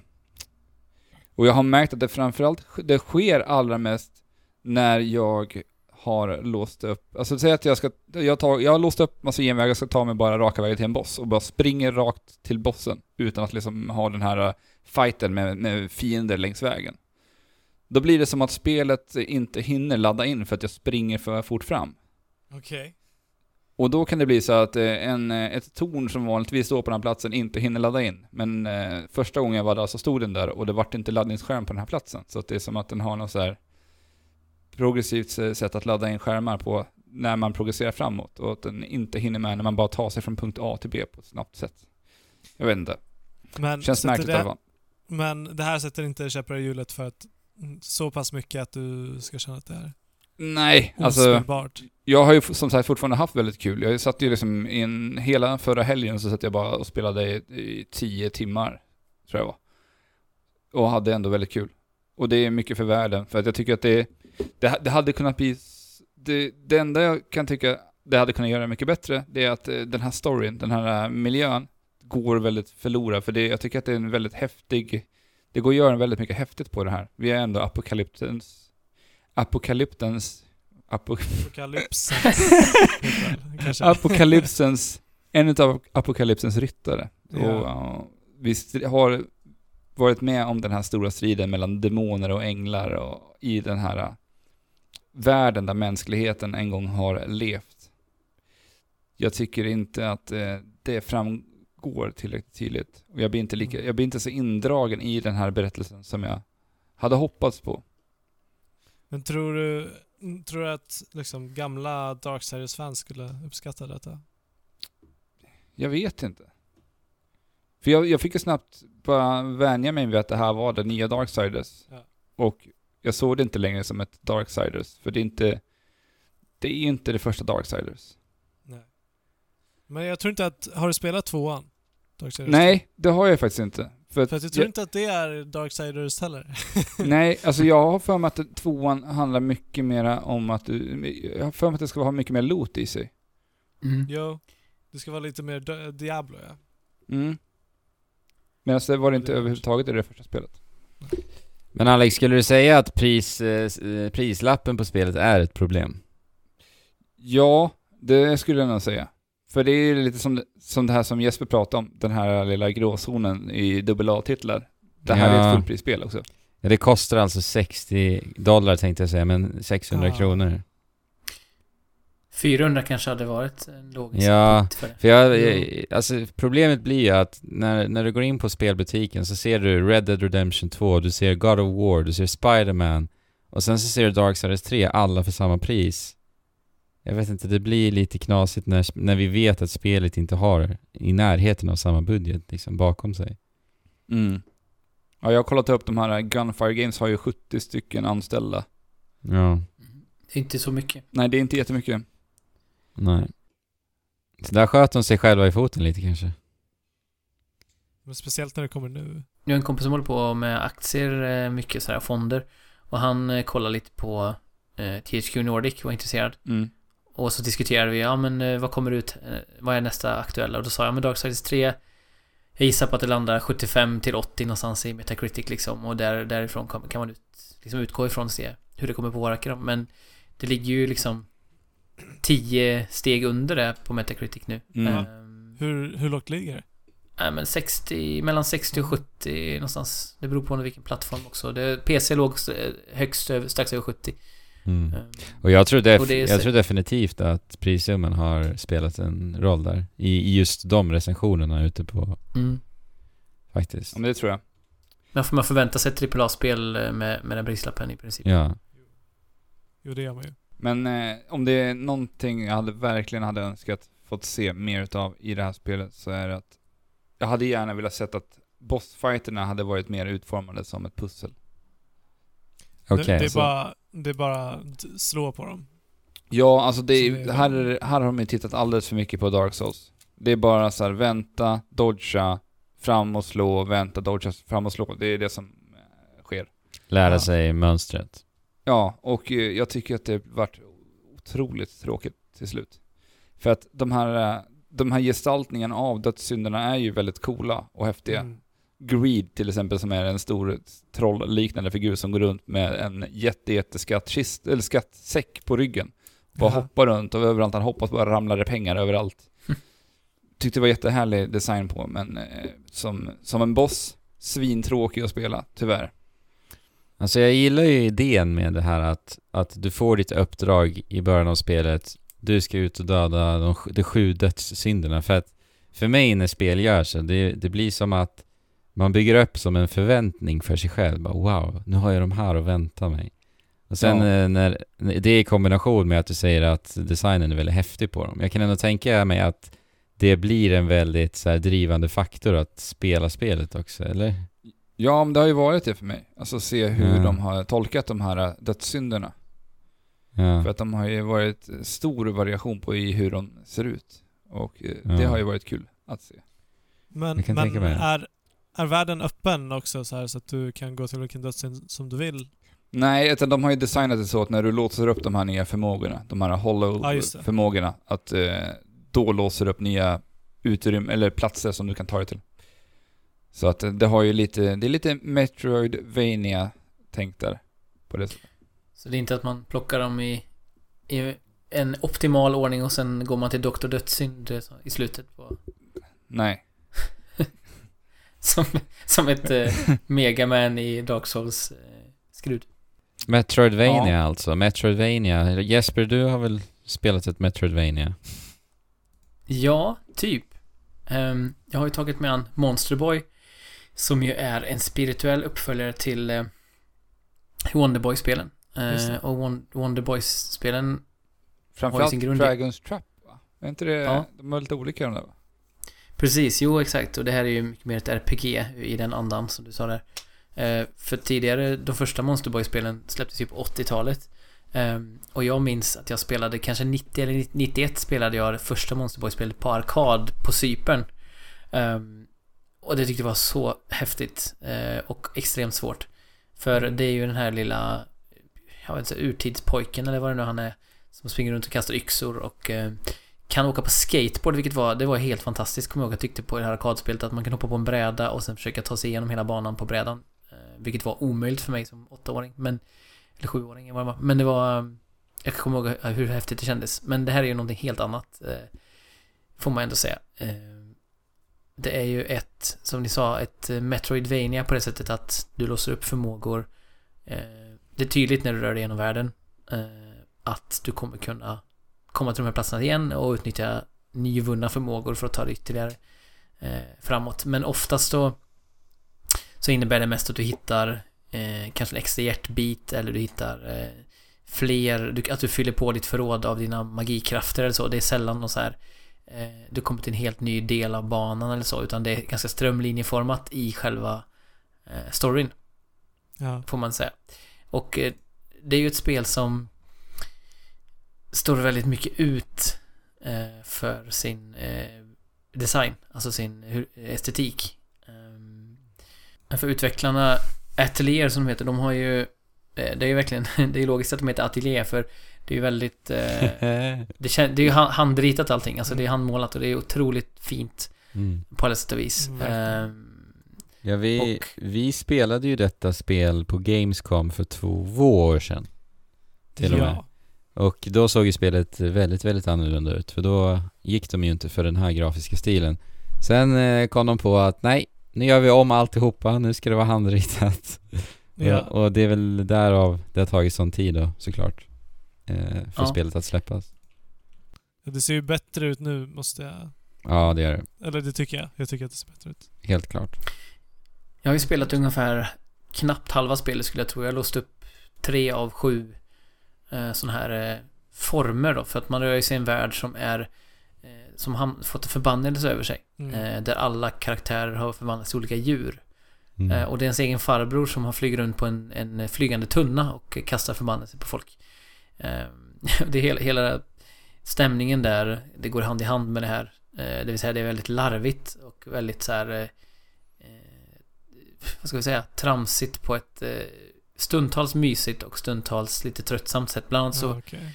man, man blir förvandlad till gris som sin första form då. Ja. Man är ju människa till första, Mm. första eh, banan och sen så blir man förvandlad till gris. Och eh, då skämtar de hela tiden om att han är så tjock och han, eh, ja, att han är så otymplig och eh, vilken tjockis du är. Jag blir lite så här, oh, det känns, inte, det känns till och med lite eh, typ ofräscht. Alltså, jag vet inte, lite för mycket tjockisskämt för att jag ska tycka att det är liksom Mm. Uppenbarligen så har de tyckt att det var jättelustigt själva, men jag tycker att det är lite så här, ah, det blir lite ofräscht. Men ehm, när man då har spelat det här första segmentet, kanske första timmen eller så, så kommer man upp i, i byn som heter Lupia. Eh, och där blommar det mesta upp. Den är ju, för det första är den ju ritad i, om man tittar på hur bilden ser ut så är det som lager efter lager i djupled så att säga. Som, inte, som bara är kuliss, men det ger så otroligt mycket liv Ja. till, till spelet. Det också musiken också som är jätteambitiös, eh, väldigt mycket, väldigt melodiös och eh, varierad på varje miljö man rör sig i så, så sätter musiken en ny stämning på ett väldigt bra och effektivt sätt. Är man nere i kristall, eh, kristallgrottorna så är det det här lite vintriga soundet och är man i en, eh, ett gömt tempel så är det mer tryckande och, och på ett väldigt skickligt sätt. Man märker att det ligger mycket skicklighet bakom även ljuddesignen på samma sätt som det gör i, i den grafiska designen. Ehm, och det är väl där spelet på något sätt eh, centrerar sig. Eh, det är som underskönt, vackert handritat, fantastisk, fantastisk musik. Det sprudlar av kreativitet också. Det överraskar hela tiden tycker jag för att jag har kommit som sagt knappt halvvägs då. Men jag får hela tiden nya förmågor och upptäcker även så här små grejer. Eh, små detaljer om min liksom, utrustning eller hur, hur jag kan använda mitt rörelsemönster för att eh, liksom ytterligare skaffa mig en fördel gentemot fienderna. Eh, vilket är rätt coolt. Eh, och spelet hintar också ibland eh, så här, alltså det är inte, det är ju inte som i till exempel Dark Souls att man får upptäcka allt själv utan det är ganska mycket så här Visste du att eh, den här förmågan kan också göra det här? Vilket till viss del är lite synd för att man blir lite skriven på näsan. Det känns ytterligare som att den öppna formen av spelet mest är en kuliss. Att Mm. egentligen så är det en väldigt regi- regisserad upplevelse. Eh, Ja. samtidigt så är det ju skönt att slippa ehm, harva med saker om man kan eh, få en lösning som är mer elegant i form av, ja men den här rörelsen som du bara trodde kunde svinga dig med, den kan du även attackera fienden med på det här sättet. Eh, Men jag tycker det är ett litet problem för det här spelet har överlag att de har satt in såna här små skyltar här och var i spelet som talar om för en eh, Ja, det kan vara allt från saker man bör göra för att underlätta för sig själv till vägvisningar och lösningar på pussel till och med. Och det, okej. mär- det känns lite som att de har fokustestat spelet och fått har sett att folk har så här, ja men här har folk problem att förstå vad de ska göra. Ja. Och istället för att designa om det så har man satt ut en skylt som säger vad man ska göra. Nej. Eh, så, och det är, lite, det är lite tråkigt. Jag har ju haft ett problem med det här spelet att jag är ju inte så bra på pussellösning och logik och det är ganska mycket sånt i det här spelet. Vis, visserligen på många ställen ganska basic, men ibland så är det så här inte uppenbart vad jag ska göra för att progressera. Mm. Nej. Ehm, och då kan jag inte kolla någon guide eftersom att det här spelet är så nytt. Ehm, så att jag har haft lite problem med det där, men många gånger då har jag upptäckt att eh, att spelet har liksom sagt till mig eh, så här ska du göra. Mm. Och det är lite, ja inte, då, då förtar man ju lite av den utmaningen som man ändå satt upp. Och det känns som att designen, det ligger, bristen ligger på designen snarare än Ja, precis. eh, Det, ja, hos spelare. Men eh, samtidigt så en boss jag inte klarade av på två försök, då började det, det droppa hjärtan titt som tätt från, eh, från taket. Eh, vilket ju var ett ganska smart sätt att bara så här ge mig en liten, liten knuff i rätt riktning. Mm. Jo, absolut. Men alltså här tycker jag att de, de borde... Om de måste göra på det här sättet så borde man ändå få välja. Vill du spela eh, med liksom in, i help mode eller? Mm. eller Ja, Ja, precis. precis. Så, vill du och, försöka det finns- göra allting själv åtminstone? Och det finns ju ingen svårighetsgrad i spelet heller, utan det är ju en... Det hade kunnat vara en, en lösning. Ja, de, spelet skulle kunna fråga då om, Ja. alltså att det kommer upp, om det, om det har tagit för lång tid på ett pussel exempelvis. Så kommer förfrågan upp liksom. Ja. Nej men, eh, jag är lite ambivalent till hela spelet. För att, eh, lite som i Cuphead, så är det det här handritade gör på något sätt att hitboxarna blir lite luddiga. Eh, var börjar och slutar karaktärerna? Ah, För okej. att det är så mycket detaljer hela tiden. Mm. Eh. Och det har också lite med mekaniken att göra att eh, det är inte som ett Dead Cells eller som ett, eh, vad ska vi jämföra med, ja, andra 2D-plattformar som har släppts med action-moment i år som har varit väldigt så här snappy. Eh, Hollow Knight till exempel. Mm. Utan det, är, det har lite den här gamla känslan av att eh, jag vet inte, det är lite flytigt på något sätt om ni förstår vad jag menar. Det är inte Mm. så pixelskarpt. Mm. Eh, och det beror väl mycket på, på hur grafiken ser ut också. Men det blir ju lite problematiskt idag faktiskt. Just när det är ett, ja det är ju ett eh, mindre budgeterat spel. Det är ju en indie-studio. När vi har sån otrolig jädra konkurrens nu. Till och med på, Mm. på Ja, men- indie-scenen. Ja, men alltså kolla Men- Hollow Knight. Ja. De, de har ju också... Eh, det kanske inte är handritat, men, men det är ändå liksom eh, designat på, på ett sånt Mm. sätt och det är super, super tight. Och även... Det, det är utvecklat av två personer. Och på tal om prissättning så kostar ju det här Ja. spelet till och med 400 kronor också. Mm. och, ja. Ja, men jag, jag tycker det känns också lite elakt av mig att vara kritisk mot spelet för att det är uppenbart att de verkligen Mm, har lagt ner mycket kärlek Jo. på, på spelet i många avseenden. mm. Men så en detalj, en detalj som att fienderna de, de, många gånger så ser de bara ut att befinna sig i miljön. Eh, De utgör inte, det ser inte ut som att det här är en fiende utan det här är en, ett djur eller det är en eh, svamp som rör sig runt i miljön. Ah. Eh, Och ser rent av glad ut många gånger. Sen när man då, ja, man kan ju inte, man kan ju inte röra dem för att ta mig skada. Men, men när man attackerar dem då så, så ändrar de min och blir först så här eh, typ förnärmade och sen arga över att man liksom attackerar dem. Eh, så det, är- det är väldigt mycket så kärlek i, i de detaljerna. ja. Och som sagt, det går inte att säga någonting annat än att estetiken och det audiovisuella generellt sett är, är grymt bra. Ja, ja.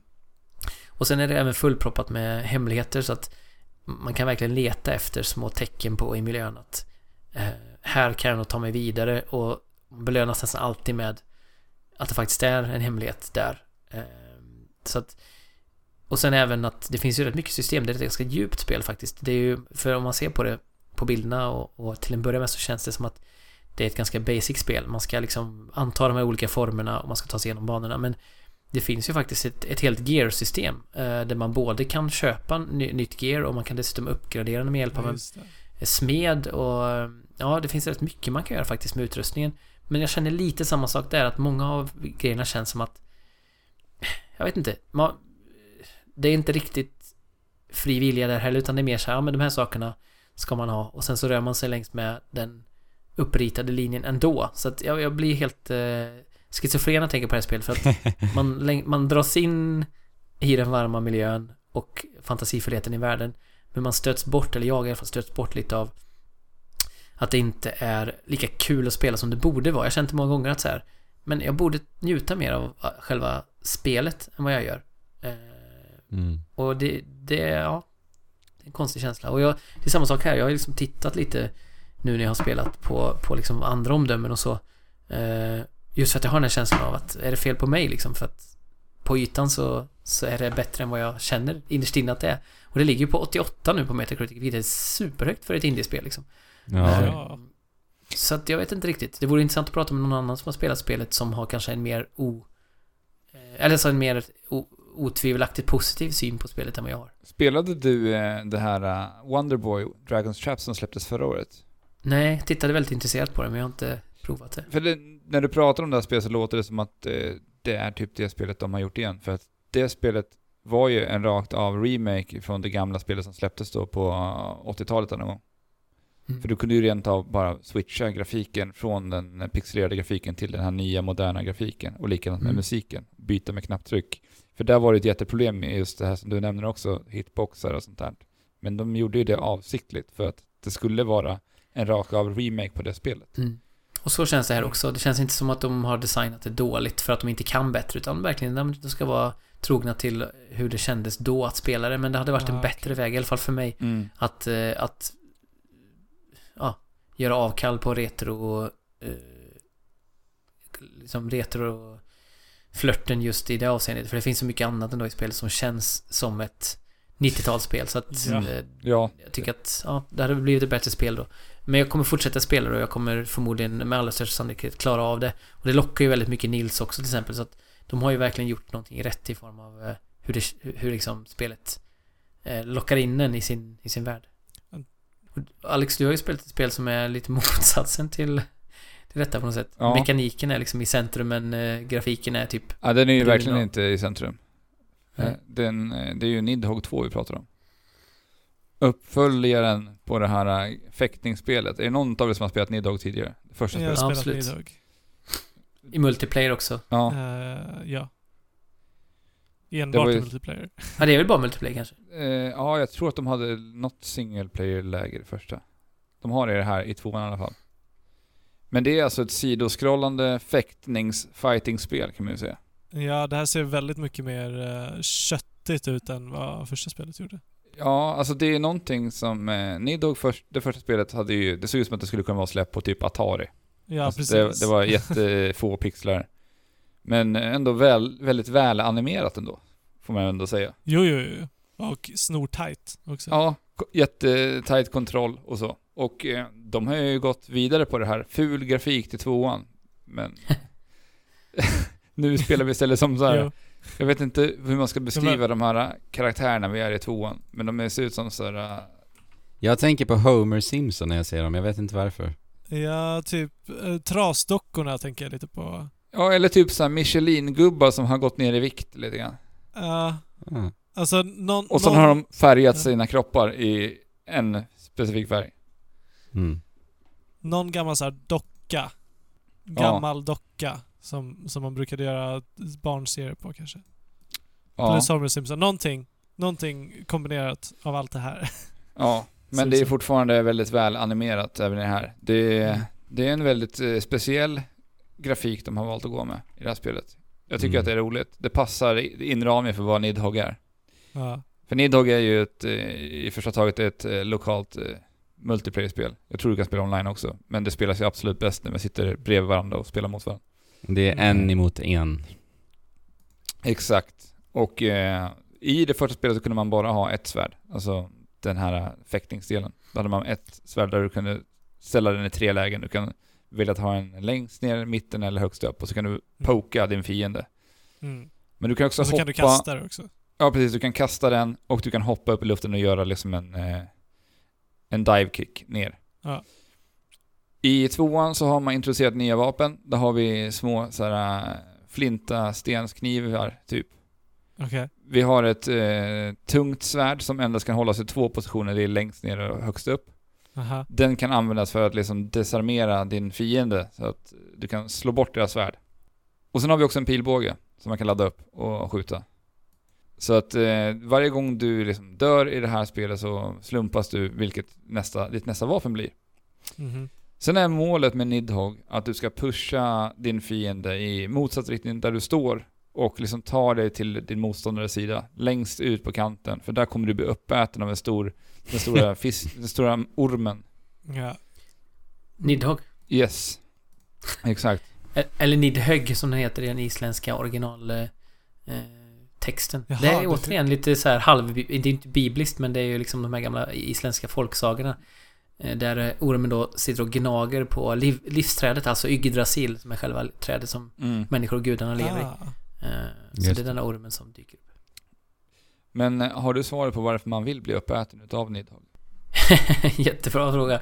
Eh, för, för det är den som vinner som blir uppäten, eller? Ja, och det är ju det som är Ja. lite märkligt för eh, Ja. de som kastas in i Nidhogg. Varför vill vi bli uppätna av den här stora ormen?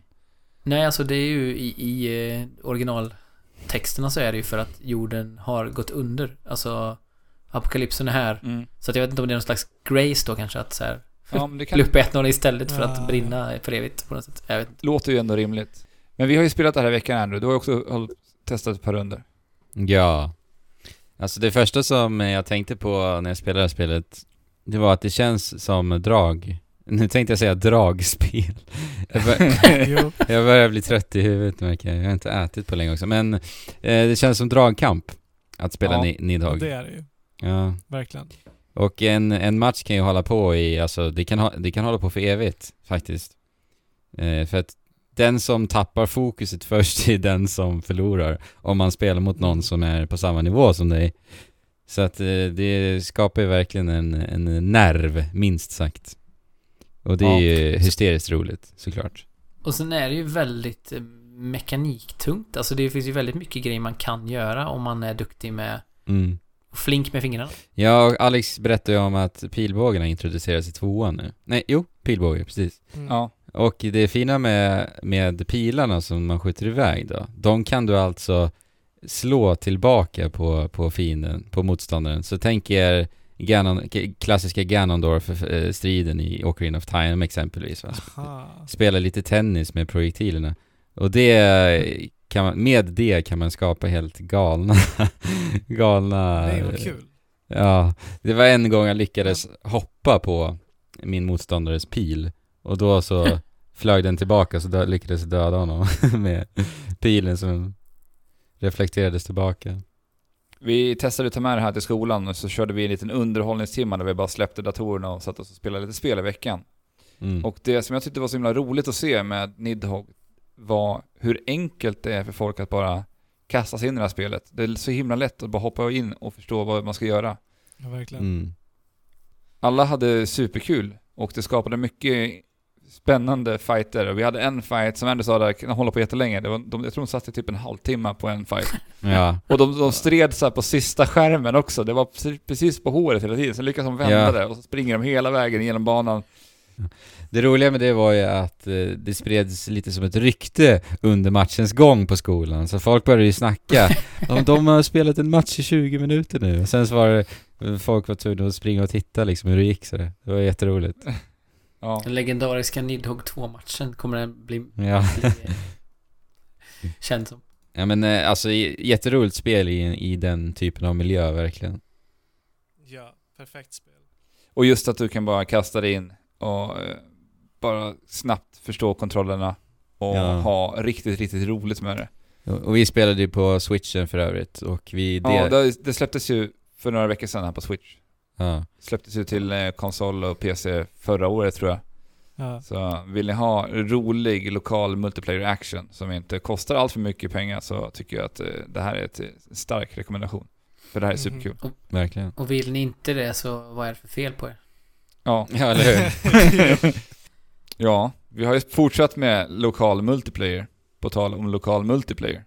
ja. Switch. För att Nidhogg-fighterna, det var ju egentligen bara uppladdningen till den stora, det stora spelet som släpptes här i slutet på förra veckan.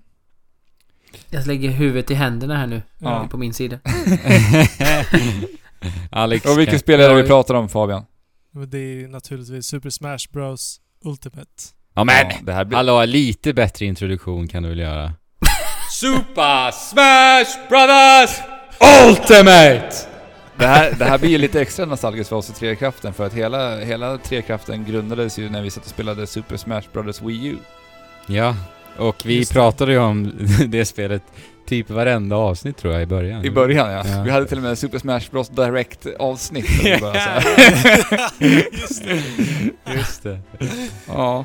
Ja. Är det här detta anledningen till att mitt eh, exemplar av spelet fortfarande hålls gisslan någonstans på vägen? För att, jag inte, att det ska liksom vara original.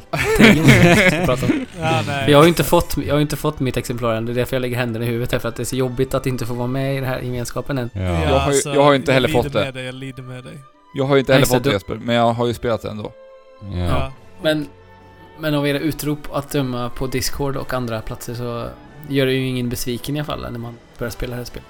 Nej, Nej. det gör det ju inte. Nej, det, det är ju verkligen all eh, Super Smash Bros i sin fulla glory. Ja. Eh, Och det man frågar sig när man pratar om det här spelet, det är väl Lever det upp till namnet kanske? Super Smash Ja, Brothers Ultimate. Ultimate. Gör det det va? Alltså, för mig, än så länge, ja. Alltså det... Jag kan inte tänka mig att jag skulle vilja ha någonting annat så här eh, inledningsvis. För att det enda jag vill ha av Smash Bros egentligen är att kunna liksom spela det on the go och sitta och träna. Mm. Eh, var som helst, när som helst. För att det är ju, det är ju ett så, så pass bra spel som det bara är. Alltså om man, om man skulle kolla på Super Smash Bros 4 Mm. som, som...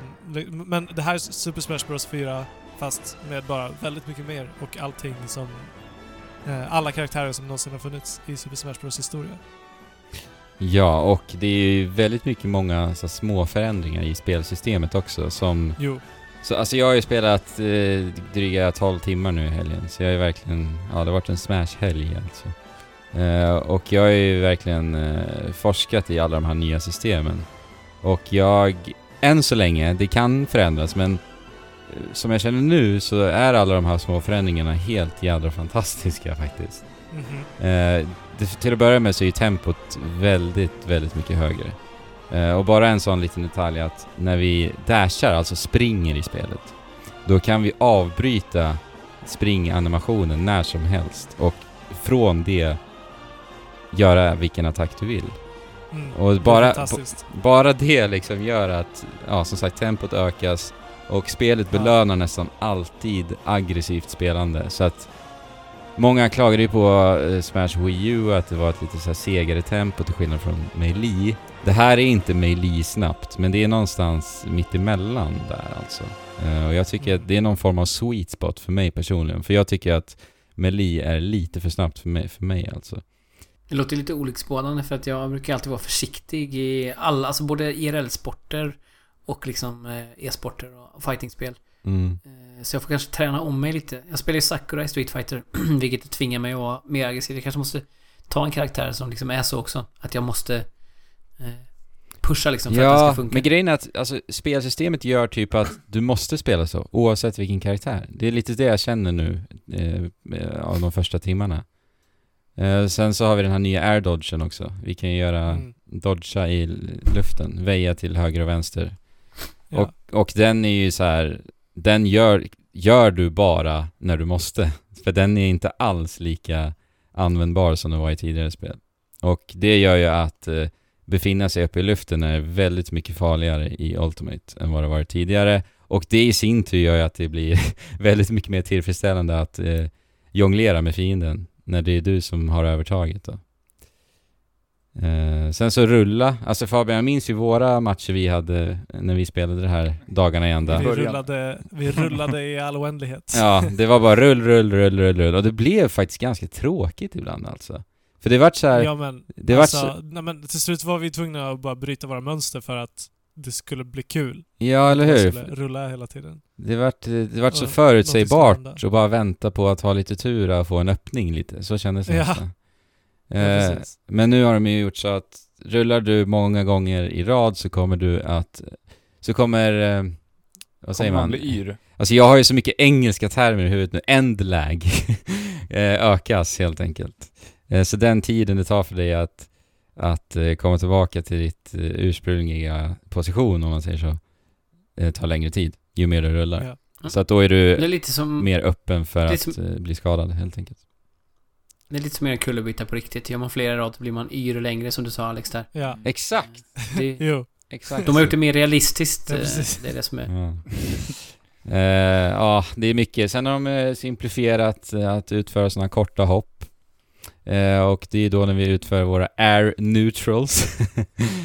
eh, och det var ju någonting som ändå tog, ja, inte supermycket skicklighet kanske, men det var ändå någonting man var tvungen att lära in i tidigare spel. Men nu är det, Andrew med smash-termer här. Arv neutrals. precis, men det är, det är när du slänger ut Neutral. ett eh, neutralt enkelt slag i luften. Eh, Utan att put, trycka in någon eh, direction på... Ja. Ja.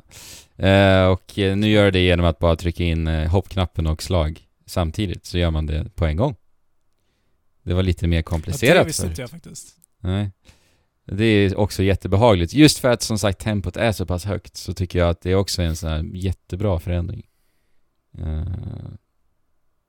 Så det är helt rätt, helt rätt val de har gjort liksom bara i alla system tycker jag. Än så länge. Och sen så bara, du kan ju inte klänga fast vid banans kant fler än fyra eller fem gånger, jag minns inte hur många gånger det var heller. Och det eh, ökar ju bara edgeguardingen. Oj, nu slänger jag mig ännu mer. Och det är ju för att eh, också de vill ha in lite mer realism där, för man får ju ont i fingrarna till slut av att klättra. Ja, exakt. Precis. Nej men alltså jag tycker att alla system som de har förändrat förstärker bara det jag tycker är så pass bra med Smash. Egentligen. Alltså det, det som gör Smash unikt förstärks med vad de ändrar i det här spelet. Och det jag, det jag tycker är som mest unikt med Smash, det är just det här att jonglera med dina fiender och eh, att vakta banan så att säga. För det är det som är edgeguarding. Det man gör är att man ska bara hålla motståndaren borta från banan och sen bara slå ut dem helt enkelt. Och det tycker jag alla de här systemen verkligen förstärker. Och det är ju fantastiskt. Nu får någon annan ta över. Ja, En, Ja, men- vi... Kör, Men- kör det. Nej, nej, nej. Alltså, det... eh, jag har inte spelat det här kompetitivt ännu, men jag kände mig... eh, jag kände, även fast det är väldigt, väldigt, väldigt... eh, jag känner igen mig väldigt, väldigt mycket i det här spelet så, så gör alla de här små förändringarna till att jag ändå är... eh, känner mig lite som Bambi på hal is. För att saker och ting funkar inte riktigt som jag hade förväntat mig. Eh, Mm. och jag har bara spelat, spelat eh, mot CPUn än så länge. Men Ja. jag ser väldigt mycket fram emot att börja träna och köra kompetitivt mot andra spelare. Har du spelat World of Light då eller? Både World of Light och, och vad kallar de det? När man kör eh, Classic? Classic Mode. Ja, det är Classic Mode Ja. Och hur har det varit? för det mesta. Alltså... ehm, World of Light var, in, tycker jag inte på förhand, eller så, så här så långt som jag har kommit, verkar inte så intressant så som jag tyckte från första eh, början. Utan det, det är så liksom enkelt. Och spirit-systemet är så liksom... Det finns så många spirits att hitta och kombinera att det, det bara blir lite för komplicerat än så länge. Och jag kan tänka mig bara att det blir ännu mer eh, längre fram. Mm. Spirits, World of Light, ja vad är det vi pratar om? Enspelarläget, det som vi har missat ja, eh, äventyr. eller saknat i, i Super Smash Bros Mm. 4. Precis, det är en... Eh, det, det, de släppte ju en snygg förrenderad eh, liten sekvens ifrån det här ju. I senaste Ja. Nintendo Directen och den är ju för till att börja med väldigt, väldigt snygg. Men det är någon, eh, ja, någon ond ljusväsen som dödar alla kämpar förutom Kirby. Mm. och varför överlever Kirby? För att han eh, har ju en sån här warp med sin, sin stjärna. Ja. Det känns ändå som att någon annan karaktär också borde kunna warpa om det är typ 904 karaktärer typ. Som... Ja. jo, har ju bara en, ja eller Warpa ja. Men hallå, Ja, det är ju fa- det? det är faktiskt eh, Sakurai som skapat Kirby, så att det var väl Japp. kanske Ja. det som var anledningen. Och det jag menar, det känns ju Ja. som att han bara kom på en, en ursäkt för att han skulle få sin älskling Ja, att eh, bli den enda som överlevde. Mm. verkligen. Eh, men men eh, de här, den här elakingen gör ju om eh, alla kämpar till puppets. Vad heter det? Jag sa det förut. Eh, dockor som, som används till den elaking, elakingens onda eh, onda Avsikter. avsikter, onda planer. Så att Ja, jag tror du det skulle säga teatershow. Ja, det är väl en eh, typ av teatershow. Jag vet inte i vilket universum det här spelet utspelar sig i riktigt. För första var ju Men- bara leksaker som, som det var någon som, spelade, som lekte med. Mm. Men det är ju intress- intressant det här med att eh, de eh, gör lite så här. De klär ut karaktärerna till eh, klassiska Nintendo-karaktärer och gör lite så här tema kring det. Mm. ja, du menar i äventyrsläget eller? Ja, precis. Jo, för det är det som är eh, spirits. För att alla varelser i hela universumet blir ju då ja, dödade, eller vad man ska kalla det, av det här, det här ljusväsenet, den ondingen. Och det inkluderar ju även då eh, de här karaktärerna som är spirits. Runt omkring. Och spirits är ju typ PNG-bilder. Egentligen. Eh, från liksom alla världens olika spelserier, så det är inte bara de som faktiskt är i spelet, utan det är väldigt många fler. Eh, och med spirits så utrustar man sig själv med olika egenskaper. Det kan vara typ att man ökar kraft i sina slag, eller så kan det vara att man hämmar vissa effekter eller förutsättningar som man ställs Alltså- inför i vissa strider. Det är i princip equipment, Ja. liksom. Utrustning som du sätter på dig själv. Så exempelvis kan det vara på en, eh, en strid där vi möter eh, Valoo ifrån The Wind Waker och då, då representeras han i form av en röd Charizard uppe på, vid vulkanen på Woohoo Island. Och eh, Ja. sen så brinner då marken och då måste vi ha någon, någon egenskap som gör att vi är resistenta mot eld och så vidare.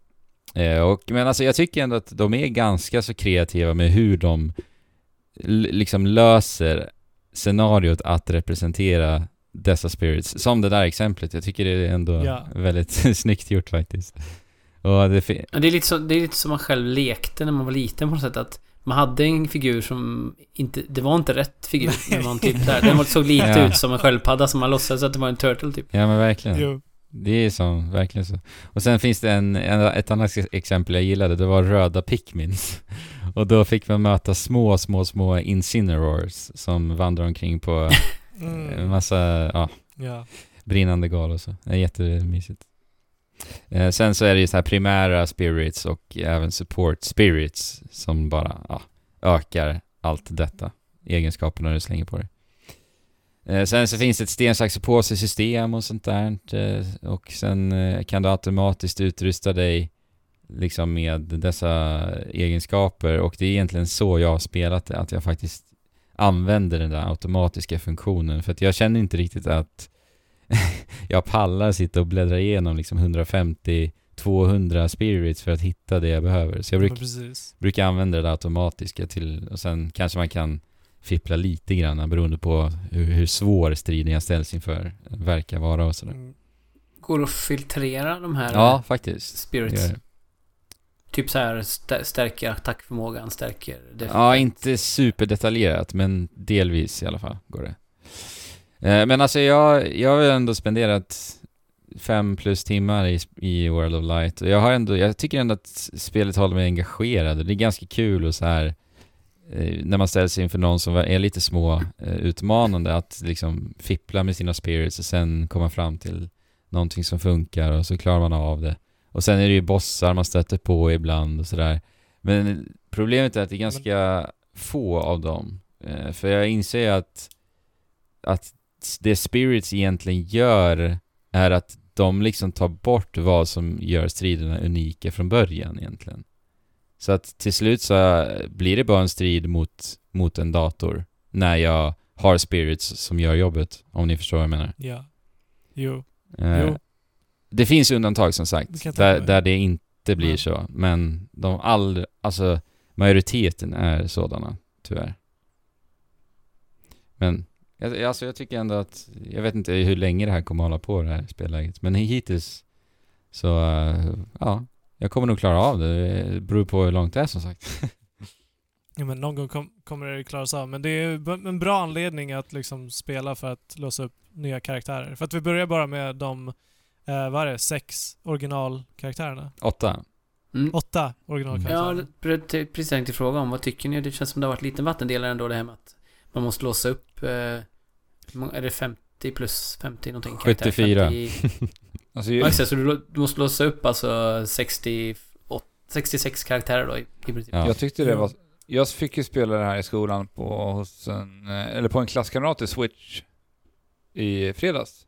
Och det jag tyckte de har gjort så himla bra med det här, det är att eh, du låser ju upp karaktärer även om du kör bara lokala matcher. För vi, vi gick in och Mm. körde kompetitivt så här, inga items, bara Battlefield-banor och bara stenhårt körde på det direkt. Men ändå så låste vi upp massa karaktärer Mm. i de här fighterna, vilket jag tycker är jättebra. Så att allting liksom, allting man spelar, allting du gör, gör att vi låser upp nya karaktärer. Mm.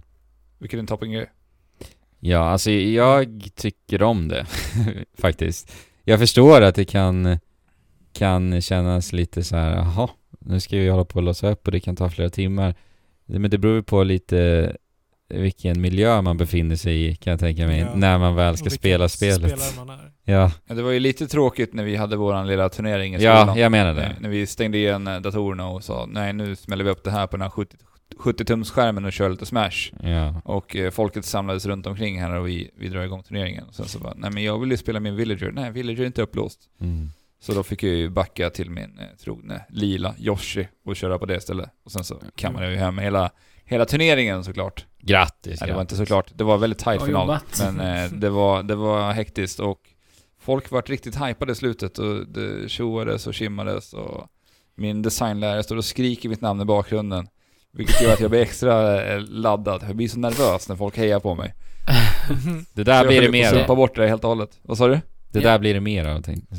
Ja. Eh, Ja, det ska bli intressant också att se just den aspekten av det. Med tanke på att eh, scenen är fortfarande delad och framförallt så är det ju liksom... Ja, det är ju fortfarande Melee som är liksom eh, den heliga graalen bland eh, Smash-spelare och det spelet som fortfarande syns på, på Evo trots att det har kommit eh, två spel efteråt va? Det? här är Mm. det tredje efter Ja. Melee Ja. Ehm, och det ska bli kul att se om det här blir det spel som samlar scenen igen eller om Melee-spelarna är så in liksom nedgrävda i sin skyttegrav så att de inte kliver upp mm. Ens för detta. Men eh, ur en e-sportaspekt så skulle det vara bättre för Nintendo om man samlar spelarna på en plattform.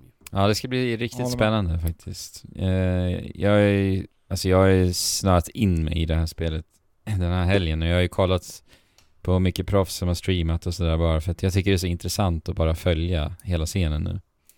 Eh, och det finns många Melee-spelare som känns väldigt optimistiska i alla fall. Men vi får se liksom eh, Ja. hur det utvecklar sig. Ja. Det här spelet kommer vara, fortsätta vara relevant i många veckor framöver och det här är inte sista gången vi kommer prata om det här troligen. Nej, det tror jag inte. Nej, vi, är, vi har det inte ens pratat om Ja. eh, hur spelet känns liksom. Nej. Eh, Men vi- Nej men vi måste, vi måste prata om det eh, även, eh, även nästa avsnitt. Så att du får vara vi, med också. Ja, det precis. kommer vi göra. ja. Vi har väl lite eh, saker vi håller på att koka ihop för- för nästa avsnitt också. Så. Jag har ju så jäkla mycket mer att säga om Smash så det finns inte. Men vi får vänta med det till nästa avsnitt. Ja, Mm. och då kan vi kanske andra eh, vara med och, och prata om det du vill prata om Ja, precis. på ett mer engagerat sätt. Eh, det jag kan säga till eh, i alla fall att eh, spelet är svinbra och eh, gillar du tv-spel, köp det. Och sen, Gillar du tv-spel? Chanserna är ganska goda att du gör dem lyssnar på den här podden. ja. Eh, jag vill bara trycka lite på det, för vi har ju en väldigt aktiv Smash-kanal på vår Discord nu. Så att eh, är ni taggade på Smash, spelar ni Smash och lyssnar på det här, gå till beskrivningen till det här avsnittet och joina vår Discord. För att jag skulle gärna vilja sätta upp en liten Smash-turnering med Discord, eh, Discord-användarna. Det hade varit superroligt. Mm. Och Ja. eh, vill samla så många namn som möjligt på en eh, lista så vi kan se vilket datum som skulle passa. Vi funderar på att sätta upp någonting här nu i helgen som är här. Mm. Och då ska ju vi alla fyra ha spelet också. Så att gå till Discord och signa upp er så ska vi se hur många vi får ihop. skulle vara jättekul om så många som möjligt.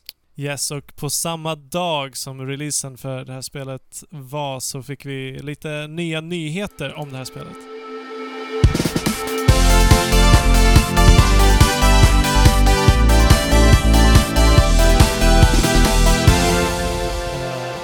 Vi kommer kunna spela som Joker från Persona 5 Ja. Mycket i märkligt. ett extra paket i det här spelet. Så att alltså, det här...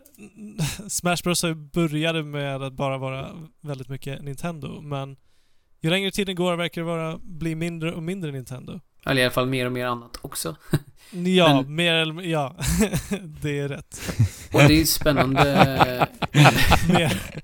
Du har helt rätt och jag har helt fel. det är som att de tar bort Nintendo-karaktärer. Jo men Joker ska ju ersätta Mario tanken Eh, jo, ja. Ja, Mario är bara tidsexklusiv nu ett tag, sen så ryker han. ja, det har varit Game Awards. Ja, eh, den årliga eventet där Jeff Keely eh, står och eh, inte bara eh, nämner ut de bästa spelen i, för året utan eh, utan på senaste tid så är det många, många nya utannonseringar mm. under det här eventet. Ja. Och Och det var ju först, första karaktären då som kommer till DLC som Sakurai har sagt att det är Nintendo som har valt det, jag har inte haft någonting med det att göra. Ja. Vilket är lite intressant. ja, det är intressant. Just att det är en Playstation exklusiv karaktär alltså. Det är, Det är konstigt. Jag, jag, när jag såg det då tänkte jag men okej, men efter denna trailer så kommer de ju såklart utannonsera Persona 5 till Nintendo Switch, men nej. Mm. Det var lite konstigt faktiskt. Ja. Mm. Det kanske kommer med tanke på att deras relation nu blir tajtare då. Ja, Atlus och eh, Nintendo. ja, och jag menar, Switch säljer ju som, ja, jag vet inte vad i Japan, så att det vore ju konstigt om de inte vill släppa det på Switch. ja. Ja. Är det Och, eh, någonting ni vill eh, ta upp? Nej, vi tänkte bara Ja. att du skulle Mm. inleda detta, sen går vi vidare. Ja, men under Game Awards så är det ju inte bara spel och, som får pris, utan det är även så här, det har blommat ut till någonting mycket större. Nu är det så här, äh, årets content creator, streamers, e-sportlag, allt möjligt. Allt som rör hela spelvärlden. Mm. Just Och det. det här har ju verkligen vuxit till sig mycket på senare år. Ja, och på tal om eh, Smash. Det här var ju i och för sig en konventionell prisutdelning då. Det jag tänker på. Men eh, det var ju fortfarande så att eh, det kopplar in väldigt tight till Smash och utannonsering som vi pratade om. Det var ju Sonic Fox då som blev utsedd till årets e-sportare. Mm. Ehm, Smash-profil och han är även, han spelar ju även andra fightingspel. Dragon Ball Z och lite annat. Injustice Ehm, 2 är han ju mästare i också. Mm. Och det var ju bara helt makalöst att se hur han, han liksom stormade den här scenen i sin furry-dräkt. Han är ju furry, det vill säga han eh, identifierar sig som med ett, ett djur, eller hur ska man beskriva det? Ja. Ja. Princip. som en räv. Och han eh, är dessutom gay, eh, svart, som han själv påpekar. Ja. Så allt, allting som så här Republikanerna Som hatar. republikanerna hatar. Eh, Ja. Ja, som liksom nuvarande klimatet i USA bara förskjuter liksom. Och han bara körde på. Han var ju helt eh, speedad och, och, och bara sig själv till 100% vilket var så himla härligt att se. Ja. Mm. Han var liksom inte alls eh, regisserad eller förberedd eh, på, på talet utan det var liksom Nej. Bara ur hjärtat hela vägen och det var ju, ja jag tyckte i alla fall att det var ju fantastiskt att se. Det var ju mycket så här man kan ju, om man är cynisk kan, man tycka att vissa av grejerna är så här att man får lite cringe-känsla av det. Men jag, jag gillar ju inte cringe överhuvudtaget som fenomen. Men just att Nej, det var bara härligt att se hur han Men bara, det här var ju så genuint, så för mig så Mm. fanns Ja, det ingen cringe. Ja, jag, jag, jag tyckte det kändes så otroligt äkta när han kommer upp Ja. och han berättar först om den här, äh, det här äh, mästerskapet i Injustice som han vann för bara någon månad sedan. Där han då ställde sig mot eh, sin närmsta vän i finalen. Och han har sagt till sin kompis då som också hade en pappa som eh, låg i can- sjuk i cancer att han skulle donera en del av pengarna oavsett om han vann eller inte. Eller om han kom etta eller tvåa så skulle han hjälpa honom, hans pappa med pengar. Mm. Och han, han vann ju det här och gav honom 10 000 dollar någonting. Som, men som härlig och fin gest. Och det är ju underbart att se sådana här stora, stora e-sportare vara så här äh, Mm. godhjärtade och fina. För jag tycker, Ja, jag, jag blir så verkligen. glad av den här personen. Det behövs mer sådana här fina människor bara. Ja, jag håller med till Håller 100% och jag, jag jobbar ju med precis det här liksom varje dag. Det vill säga att e-sporten ska kunna bli mer diversifierad och mer välkomnande. Och, Mm. och jag menar, som du säger, att en stor profil som har enormt mycket följare bara kör på sin egen personlighet och visar att så här, men det är okej att vara utanför normen på alla sätt. Liksom. Han, är ju som en samling av liksom, normbrytande karaktärsdrag i en enda pott. Och dessutom Ja. en himla enormt bra eh, e-sportare. Alltså han är ju så sjukt duktig Ja. också. Det är det som är så optimalt. Han är ju så bra Verkligen. ambassadör för hela den här liksom. Och fighting-scenen är ju ganska bra också på att inkludera personer som inte kanske passar in i normen i alla andra delar av samhället. Så. Ja, men det är var... att han är så bra i så många olika spel också. Det, är- Mm. det är Ja, han, är, han är ju tävlat i Street Fighter också. Han är ju kom, han har inte liksom tävlat om några priser. Han kommer ju ändå jättelångt i turneringarna han har varit med i. Så att han, alltså han kan fightingspel bättre än någon annan, lite så.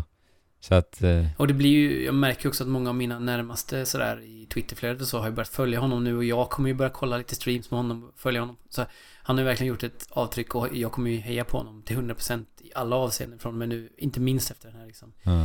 eh, bara outbursten av, som ni sa, av, av eh, ja men rå, liksom ärlig Mm. eh, glädje bara han visade upp hela, Mm. hela stunden. Så att om ni inte sett det klippet så kolla det på YouTube för det är verkligen värt. Jag, tycker, jag tyckte det var kul att se också att just en fightingspelsspelare vann det här priset.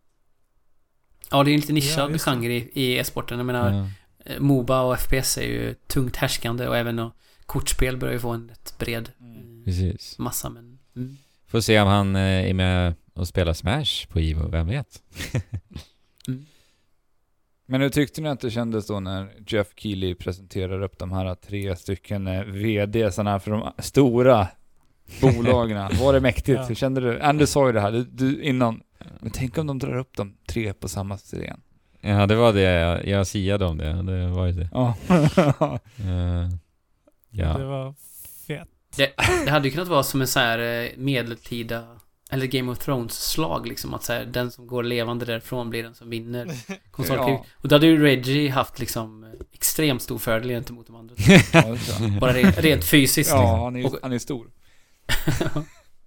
Nej men det var väl ändå fint, det får vi väl ändå säga. Alltså, Ja, ja. The Game Awards är ju för Jeff Keely, Keely en kväll där liksom hela spelvärlden ska enas och, och vi är starkare tillsammans i mycket hans, hans budskap och vi tar den här branschen än längre tillsammans och Ja men årets slogan var ju World will change för Game Awards. Och eh, det här gesten var väl en del av det kan jag tänka mig.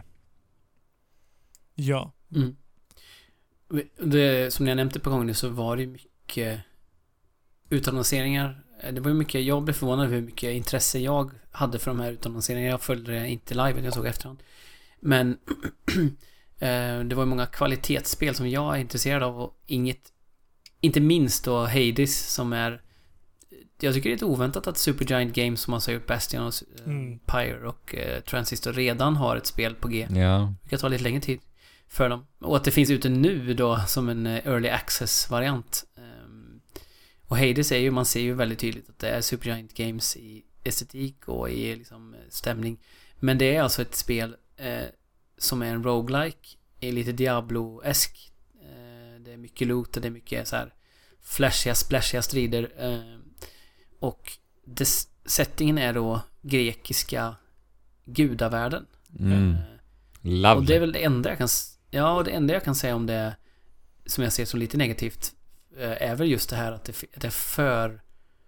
Alltså karaktärerna finns redan så att Ja, säga. eller hur? Jag håller faktiskt med där. Att det är Zeus För och att- Hades och...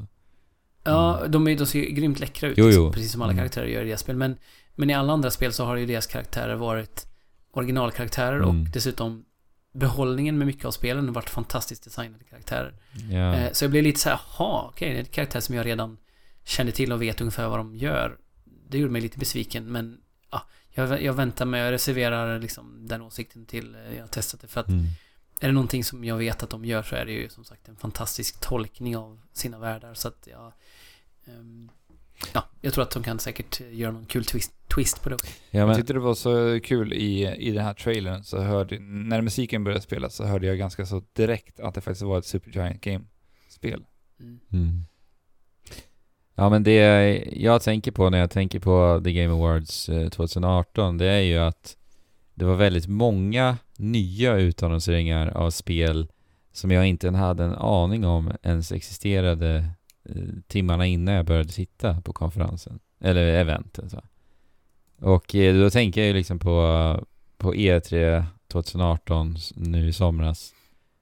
Vilken Kontrast. Kontrast, ja verkligen. Alltså, jag vågar nästan säga att jag, jag är mer imponerad av vad Jeff Keely har lyckats knåpa ihop när det kommer till rena nya utannonseringar här alltså. Än vad... Ja, jag, håller, jag håller helt med. Så det här var ju ett bra mycket mer intressant event än årets E3. ja. Och det är lite som eh, Jeff Keely säger då i hans slogan då.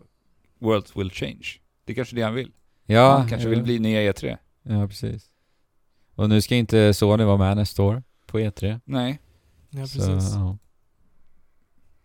Men vad tyckte ni? Vi kanske som sagt, timman börjar bli sen för oss här, men vad tyckte ni i form av utannonseringar då? Stod ut mest för er? Det var ju mycket intressant. Eh, för min del var det nog Hades och The Outer Worlds som Ja. är Obsidians nya RPG. Just det, lite Fallout-vibb på något sätt. Ja. Ja, precis. Det är Fallout, men det ser ut att vara br- ett bra Fallout. Ja, alltså Oj. Fallout. det, det, det ser ju väldigt Nej, men- mycket ut som jag menar Fallout. inte... jag menar, jag menar ett bättre Fallout. Utan, utan liksom Bethesda-grejerna. Mm. Alltså Mm. Bethesda-buggarna och Bethesda eh, trögheten. Liksom. Mm. Mm. Men Alltså jag vet det- inte, det behöver inte betyda bra, men ja. Ja, men jag tycker att det ser, världen ser superhäftig ut. De, de kör ju på den här 20-talsinfluerade stilen i, så här, i reklamskyltar och i designen. Mm. Ja, Satt i någon så här postapokalyptisk style med eh, freakiga monster och sånt där. Ser Ja, monstren ser jätteintressanta ut att få Ja, utforska. och bara vetskapen om att de här har eh, nu Microsoft som backar dem rent ekonomiskt eh, gör Mm. att man blir ännu mer taggad på det. Men saken är ju att det här spelet är ju multiplattformsspel, så jag, jag undrar så här vilken... Minecraft är det också. Ja, men när jag tänker att Microsoft köpte upp Obsidian, då, då tog jag i alla fall nästan för givet att det skulle vara, de skulle skapa exklusiva Microsoft-titlar. Men det här måste ju varit under utveckling såklart innan det skedde, antar Mm. jag. Fast å Så- andra sidan så tjänar de ju bra mycket pengar på att släppa det multiplattform också. Ja. Jo, men det är så här. Det är någonting som bara Microsoft skulle göra tror jag i så fall. För att jag kan inte se mig Sony skulle kunna göra något sånt riktigt. Men, Nej, det tror jag inte. men eh, ja. Eh, det bästa för mig är eh, någonting som jag ändå alltid ser fram emot, eller har gjort de senaste åren, det är ju faktiskt musikstyckena. Jag tycker de är ofta är väldigt roliga att titta på. Eh, inte minst eh, när Mick Gordon spelade Doom-soundtracket för två år sedan. Och sen förra året så hade de ju en full orkester. Var det första gången de hade det då? Jag kommer inte ihåg riktigt. Men det jag minns att jag ehm, tyckte om väldigt mycket med det då i alla fall var det här medlet som de spelar eh, inför när de då ska utannonsera vinnaren för årets bästa spel. Då spelar de ett medley eh, som är baserat på alla spelen som är nominerade. Och jag tycker att det är så otroligt snyggt ihopsatt. Och det var det även i år. Och jag var lika taggad på att eh, se hur de hade knoppat ihop det här det här året och det var ju så jädra vackert alltså. Har ni lyssnat på det här? Mm. Någon av er eller? Nej, Nej. Nej. Borde ni göra faktiskt. Det är supersnyggt. det ska till, att- se till att göras. Och eh, Celeste, kompositören, var ju på plats. Så hon satt ju, eller stod ju och spelade på sin coola synt som är, är så unik för det spelet. I en orkester Lin- liksom. Så det är superhäftigt. Lina Rain, Ja. vars musik också är väldigt unik som sagt i, Mm. i stil med Supergiant också som är väldigt så här. Eh, ja, man, man noterar att det är en, en specifik eh, touch över. Men det tycker jag generellt sett de spel som utannonserades också var väldigt mycket så eh, det hade en enhetlighet på det sättet att det var många spel som hade en retrofuturistisk estetik eller avskalad estetik på något vis. Eh, det var ju så här The Last Campfire, Pathless, eh, Sayonara Wild Hearts. Det var många spel som var liksom, Ja, hade en väldigt egen estetik men som ändå påminner lite av varandra på något sätt. Mm. Ja, helt klart. Och det är någonting som, som fångar mig alltid så är det den här lite retrofuturistiska eller, eller, eller liksom minimalistiska estetiken. Så att eh, nästan alla spel som utannonserades känns ju intressanta. Mm. Och årets spel vann God of War. Mm. Välförtjänt, måste jag säga. Jag hade nästan eh, skrivit under på att Red Dead skulle vinna, så att jag blev li- li- Ja. lite förvånad faktiskt. Mm. Men det var ju härligt. Jag tyckte Mycket, mycket bra mycket spel. härligt. Men eh, då kommer ju frågan till vad är våra Game of the Year-spel? Så det tänkte vi ta nu. Det tänkte vi inte ta. Vi, kör, vi kör två timmar till nu. Ja. Rakt på. Fast det gör vi inte. Nej, För vi undrar ju såklart vilka ni lyssnare, vilka era Game of the Year-spel är. Och med det tänkte vi också göra en liten, en liten poll som vi tänker lägga upp på vår Discord, där ni kan gå in och rösta. Mm. Och vi kan ta med det här till nästa avsnitt och, och jämföra era listor gentemot hur, hur vi sammanställer våra. Precis, så att förty- för att förtydliga nästa avsnitt så kommer vi prata om eh, det spel vi tycker har varit bäst det här året. Och det blir också sista avsnittet innan vi går på lite uppehåll. Ska vi teasa om det där lilla avsnittet då? Ja, jag säger det. Man kan hålla utkik i flödet också efter Ja. ett, ett litet, eh, en liten julklapp för vi har ju Ja, dels har vi inte knappt hunnit prata om de sakerna vi ville inför den här veckan på de spelen vi har nämnt. Men sen har vi liksom en, en eh, handfull minst spel till som vi inte ens har tagit upp idag som vi vill prata om. Så eh, vi, vi skohornar nog in ännu ett avsnitt eh, innan jul så ni får som sagt som en liten för tidig julklapp. Ja, och dessutom så släpps årets spelavsnittet till och med nästa vecka. Så det är bara en veckas mellanrum nu till den. Så att det blir mycket Trekraften nu. Ja. Men så gå in på vår Discord och rösta på årets spel. och eh, hoppa in och eh, geara upp för Smash till helgen Mm. på ett eller annat sätt. Ja. Det tycker jag. Ja. Och oss kan ni nå Men- genom att eh, klicka in på beskrivningen till det här avsnittet. Det är Instagram och Discord som vi nu har nämnt eh, lite för många gånger. Men, eller? För många gånger Ja. går det väl inte att säga Nej. Discord, tycker jag. Nej. Precis. Så med det sagt, allihopa. Spela på och chip! Tjola. PD. Hopp. Du kommer ihåg hipp det?